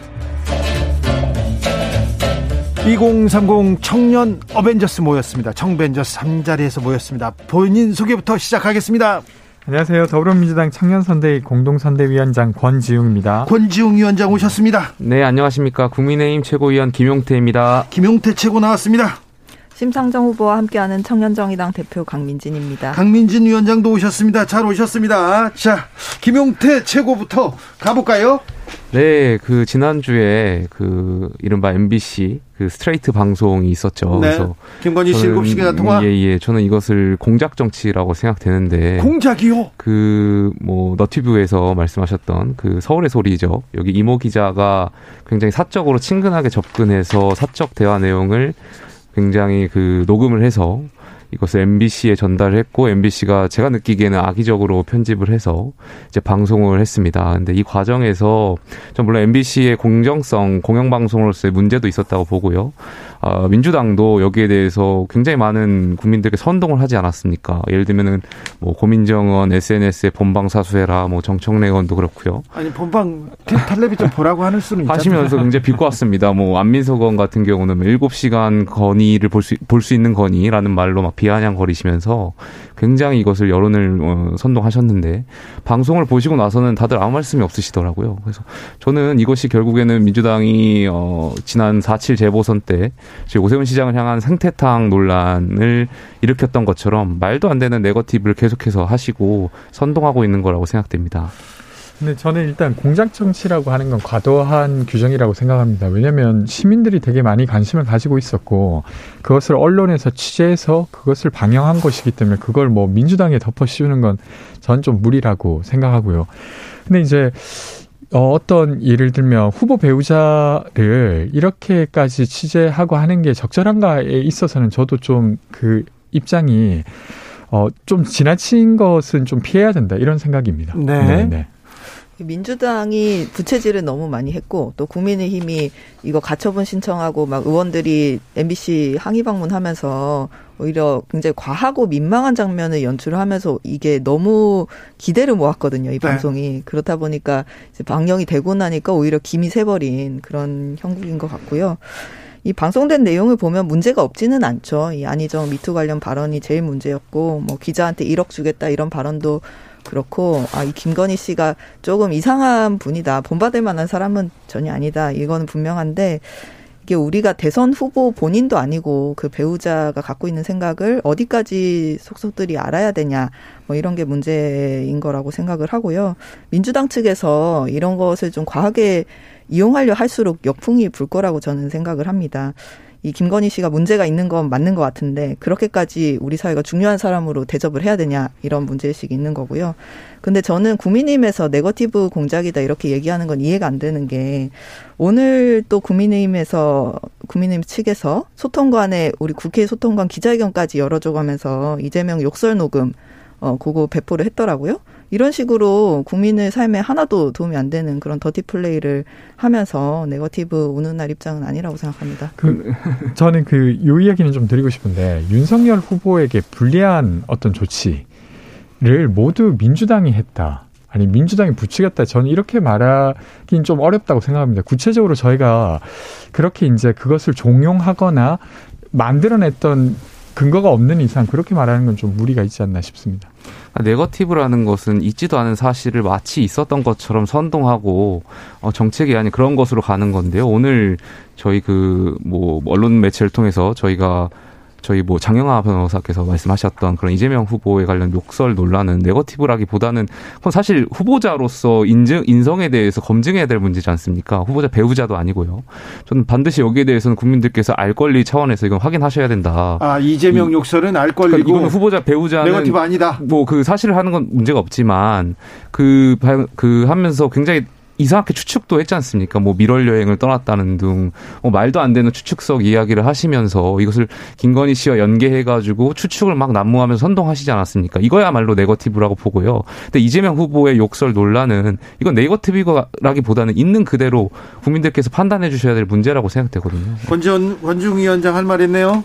저는 이렇다고 생각하는데 그러니까 이게 뉴스인가 아닌가가 좀 중요한 것 같아요. 그러니까 이재명 후보께서 전화 통화로 했던 말들은 이미 4년 행정부터 이야기되었던 것이고 거기에 집착하는 국민의힘의 모습을 보면서 시민들이 저는 판단할 문제라고 생각하고요. 그런데 이제 이번에 김건희 씨의 통화 같은 경우에는 그전엔 공개되지 않았던 것이잖아요. 그래서 더 이목을 모았던 것 같습니다. 네. 그러니까 제가 마지막 한 번 더 말씀드리면 뭐 후보자 배우자의 문제가 될 거라고 이제 민주당 측에서 그런 논리로 말씀하신다면 오늘 방송 그 멜론을 통해서 보도되었던 이재명 후보자는 후보자 본인에 대한 욕설 논란이고 인성 자질에 대한 문제이기 때문에 저는 후보자로서의 자격이 없다 이렇게 생각됩니다. 강민진 위원장. 이 민주당과 국민의힘이 서로 정쟁하는 거야 이제 뭐 저희가 신경 쓸 건 아닌데요. 근데 좀 내로남불 같습니다. 그런 말들이. 그리고 국민들이 삶에 뭐가 도움이 되는지 모르겠어요. 그 이재명 그 욕설 내용 다 알잖아요. 그 이제 굳이 녹음을 까서 뭘 하겠다는 건지도 모르겠고 또 김건희 씨와 관련해서 민주당 인사들이 하는 대처들도 너무 과하다고 생각하고요. 좀 이렇게 생산적인 척이라도 하는 그런 대선이 됐으면 좋겠습니다. 자, 권지웅 위원장의 키워드로 가보겠습니다. 아, 네. 아, 저는 그 이제 김건희 씨의 그 어떤 녹취를 공개하는 게 약간 논란이 있잖아요. 근데 이제 그 중에 내용으로 좀 들어가 보면 사실 미투 관련해서 이렇게 말을 한 게 있죠. 그러니까 미투가 터지는 건 돈을 안 줘서다. 그리고 안희정 불쌍하다. 서로 좋아서 한 일인데. 뭐 이런 식의. 근데 저는 아주 부적절했다고 생각합니다. 일단 내용적으로도. 왜냐하면 대법원의 유죄 판결이 났죠. 3년 6개월 실형이 나왔고 업무상의 위력에 의한 추행이라고 결정이 된 바를 이렇게 말한 것도 있지만 전 더 문제가 되는 건 이것을 옹호하는 당대표의 발언이에요. 그러니까 이게 이제 내용적으로는 이 둘의 사적 대화를 공개한 거기 때문에 이건 2차 가해가 아니다 이렇게 말했거든요. 근데 사실 당사자 입장에서는 그런 문제가 아니죠. 또 이걸 시비거리로 만들고 마치 문제가 아닌 것처럼 언급한 것을 두고 아마 무척 괴로울 거고 김진 씨도 지금 입장을 냈지 않습니까? 근데 여기에 대해서 사실 김용태 최고의 입장 혹은 아니면 이준석 대표의 입장이 지금과 같다고 하면 되게 실망스러운 부분이라고 저는 생각합니다. 일단 그 이제 김건희 씨가 나와 우리 아저씨는 안희정 편이야 이렇게 말씀을 하셨잖아요. 그랬을 때 이제 윤석열 후보 본인이 김건희 씨 그 발언에 대해서 본인 의견이 어떤지 이 권력형 성폭력 사건 어떻게 바라보고 있는지 의견을 좀 회피하지 말고 밝혀야 되는 게 이제 피해자에 대한 도리라고 생각하고요. 피해자가 지금 입장도 내셨잖아요. 사과를 해달라고. 그리고 이제 저는 이건 개인적인 바람인데요. 김건희 씨 본인도 사실 여성에 대한 왜곡된 인식을 피해를 지금 받고 계신 측면이 있습니다. 네. 근데 김건희 씨 본인한테 사람들이 너 줄리지, 너 그런 여자지 하면서 가해졌던 그런 폭력들이 사실은 그 김진 씨를 향해서 너 가짜 미투지, 너 유부남한테 접근하는 그런 여자지 이런 식으로 가해지는 굉장히 악랄한 그 2차 가해랑 사실은 같은 뿌리에서 나오는 인식이거든요. 이게 전형적인 여성에 대한 낙인찍기거든요. 이것을 좀 저는 김건희 씨 본인 도 그런 피해를 입는 게 억울하다면 생각을 좀 하셨으면 좋겠다는 바람이 있습니다. 네, 저는 권지웅 위원장 말씀대로 이런 생각을 하고 말하는 것 자체는 굉장히 부적절했다라고 생각합니다. 네. 그러나 다만 이것은 아까도 말씀했듯이 이모 기자가 사적인 대화 내용에서 말씀한 거고 이게 공표될 거라고는 생각을 못하고 물론 그 생각이 부적절했습니다만 그 사적 대화 녹음을 공개하면서 하는 것 까지는 저희가 2차 가해를 하려고 했던 것은 아니니까요. 이것은 어쨌든 저희가 생각이 잘못되었고 이거는 좀 사과가 필요하다고 생각합니다. 다만 그런데 권지훈 위원장님께 묻고 싶은 것이 물론 뭐 생각 부적절했습니다만 실제로 그런 권력형 성폭행을 했던 권력형 성범죄를 역했던 오거돈 안희정 지사 있을 때는 정작 민주당에서는 어떻게 무엇이라고 말씀했는지 궁금하고요. 실제로 이런 2차 가해는 민주당이 먼저 하지 않았습니까? 뭐 피해 호소인이라든지 이런 거에 대해서는 다 민주당이 해놓고 지금 와서 김건희 씨 발언 이 사적 대화 내용을 가지고 2차 가해라고 말씀하시는 것은 저는 그건 조금 좀 지양해야 되지 않나 생각합니다. 민주당 권지웅 위원장. 저는 그때 이제 피해자를 피해 호소인으로 명명하거나 이랬던 건 부적절하다고 생각합니다. 그리고 그 부분에 있어서 민주당이 잘못한 부분이 분명 있다고 생각하고요. 그리고 민주당 내에서도 여러 입장들이 있는 거잖아요. 구성원들 간의 이견도 있고. 근데 어쨌건 제 입장은 그게 부적절했다고 생각하고요. 근데 어쨌건 이게 계속 또 이어지는 거예요. 그리고 그 발언에 어쨌건 간접적 책임을 가지고 있는 국민의힘이 이걸 두둔해 버리니까 또 논란이 되는 거죠. 저건 별로 문제가 아니었던 건가? 근데 대법원 판결까지 나왔던 부분인데 그래서 이 부분을 지금 지적해드린 거예요. 저 짧게만 잠깐 덧붙이면요. 그 민주당이 그렇게 예전에 잘못했습니다 이렇게 끝낼 게 아니고 그때 2차 가해 했던 민주당 인사들이 민주당에서 별다른 제지를 받지 않고 처벌 징계받지 않고 있는 상태로 있습니다. 그런 분들 많고요. 오히려 피해자를 그때 도와줬던 사람들이 쫓겨나고 불이익을 받았단 말이에요. 이런 부분들은 지금이라도 회복을 하고 또 이제 필요한 부분이 있다면 조치를 취해야 되는 거죠. 지금 그 말씀하셨던 고민정은 선대위에서 활동하시지 않습니까?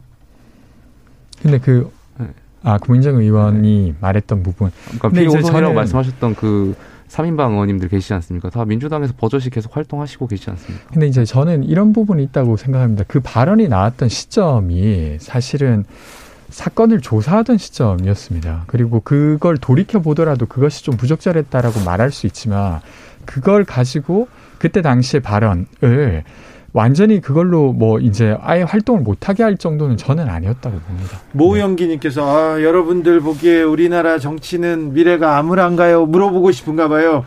정치자들이 보기에 청년들은 똑똑하고 우리 앞날이 밝네 이렇게 하는데 본인들이 보는 선배들의 정치 어떤 색깔이에요? 안개가 있고 어두울지라도 그럼에도 불구하고 저희 청년 여기 계신 정치인분들께서 희망을 말씀드려야겠죠. 네, 그래요? 국민의힘에 희망이 있습니까? 있습니다. 예. 윤석열 후보한테 희망을 봤습니까? 있습니다. 예, 저희를 한번 믿어주신다면. 네. 예, 어떤 쪽에서 희망을 봤어요? 저희 후보께서 가지고 있는 눈이 말씀드리지만 공정이라는 부분이라든지 또 지난 별개로 말씀드리면 후보께서 변해가는 과정도 있지 않습니까? 네. 그러니까 2030이 변해달라고 주문하셨고 후보님께서 그 과정에서 또 변해가는 모습을 보이면서 저는 대중들이 원하는 모습에 더 적극적으로 달라지는 모습 보여드리고 있다. 대중으로 변한다. 그런데 김건희 씨 나왔을 때 공정과 그 조국 전 장관 나왔을 때 공정 그때는 조금 아쉬웠죠. 없지 않아 있었습니다만 그것도 이제 저는 정치인으로서 적응하는 과정에서 이제는 공정의 잣대가 다 동일할 것이라고 생각하고 있습니다. 권지웅 위원장은 어떻습니까?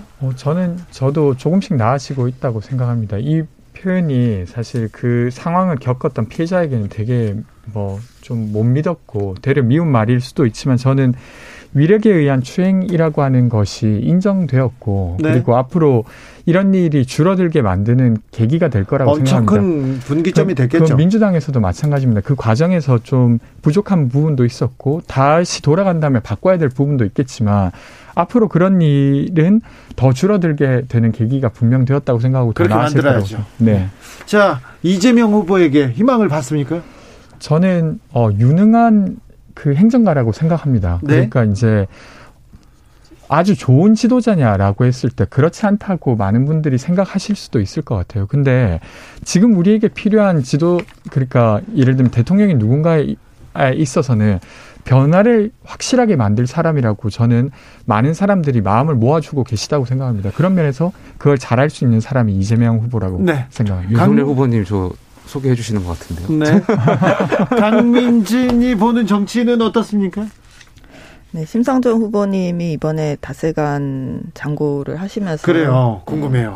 많은 분들이 또 걱정도 해주시고 응원도 네. 해주셔서 죄송하기도 하고 또 감사드리기도 합니다. 네. 자세히 좀 듣고 싶습니다. 우리 심 후보님 이제 돌아오셔서 네. 어제 여러 가지 이제 본인 책임에 대한 말씀 그리고 또 앞으로 달라지겠다는 말씀을 드렸고요. 이 심상정 후보가 이 칩거에 들어가면서 사람들이 심상정 없는 대선은 어떨까? 정의당 없는 정치란 어떤 풍경일까? 이런 상상들을 좀 해보시게 된 것 같아요. 그러면서 오히려 없어지면 안 된다. 우리 사회에 정의당이 꼭 필요하다. 이런 응원의 말씀들 새삼스럽게 좀 많이 들었고 저는 우리 심상정 후보는 그래도 다행히 우리 정의당 청년들에게는 성찰하는 선배들, 양심 있는 선배들이 있어서 다행이라는 생각이 많이 듭니다. 그래요? 네, 다만 이제 그 진보 정치가 위기다라는 말에 저는 동의하거든요. 이제 여러 평가 지점이 있겠지만 옛것은 사라졌는데 새것은 오지 않은 상태. 이것이 지금 진보 정치 위기의 본질이라고 생각을 하고요. 네. 정의당에 있다 보면 과거의 영광에 대한 이야기를 되게 많이 들어요. 민주노동당 그때 네. 시절에 민주노총이라든지 학생운동을 비롯한 그 사회운동의 조직적 지원 속에서 예. 당이 클 수 있었던 그 시절 이야기를 많이 듣는데 그런데 이제는 더 이상 그런 방식이 불가능한 시대가 됐거든요. 네. 그렇다 보니까 지금 정의당이 현장이 없고 뿌리가 없다 이런 평가를 받는 것인데, 근데 과거로 돌아가려고 하고 과거를 그리워한다고 해서 현재의 출구가 보이진 않는다고 생각합니다.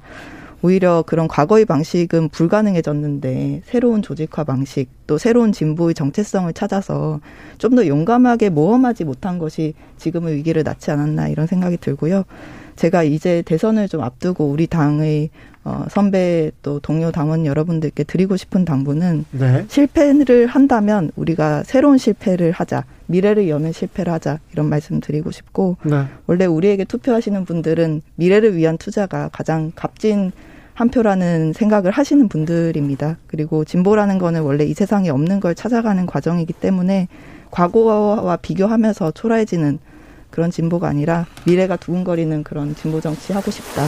저도 우리 당이 그렇게 될 수 있도록 희망을 드리는 사람이 되고 싶습니다. 심상정 후보가 5일 만에 나타났습니다. 머리를 짧게 자르고 단상에 섰는데 뒤에 정의당에 대한 비판 이렇게 적어놨더라고요.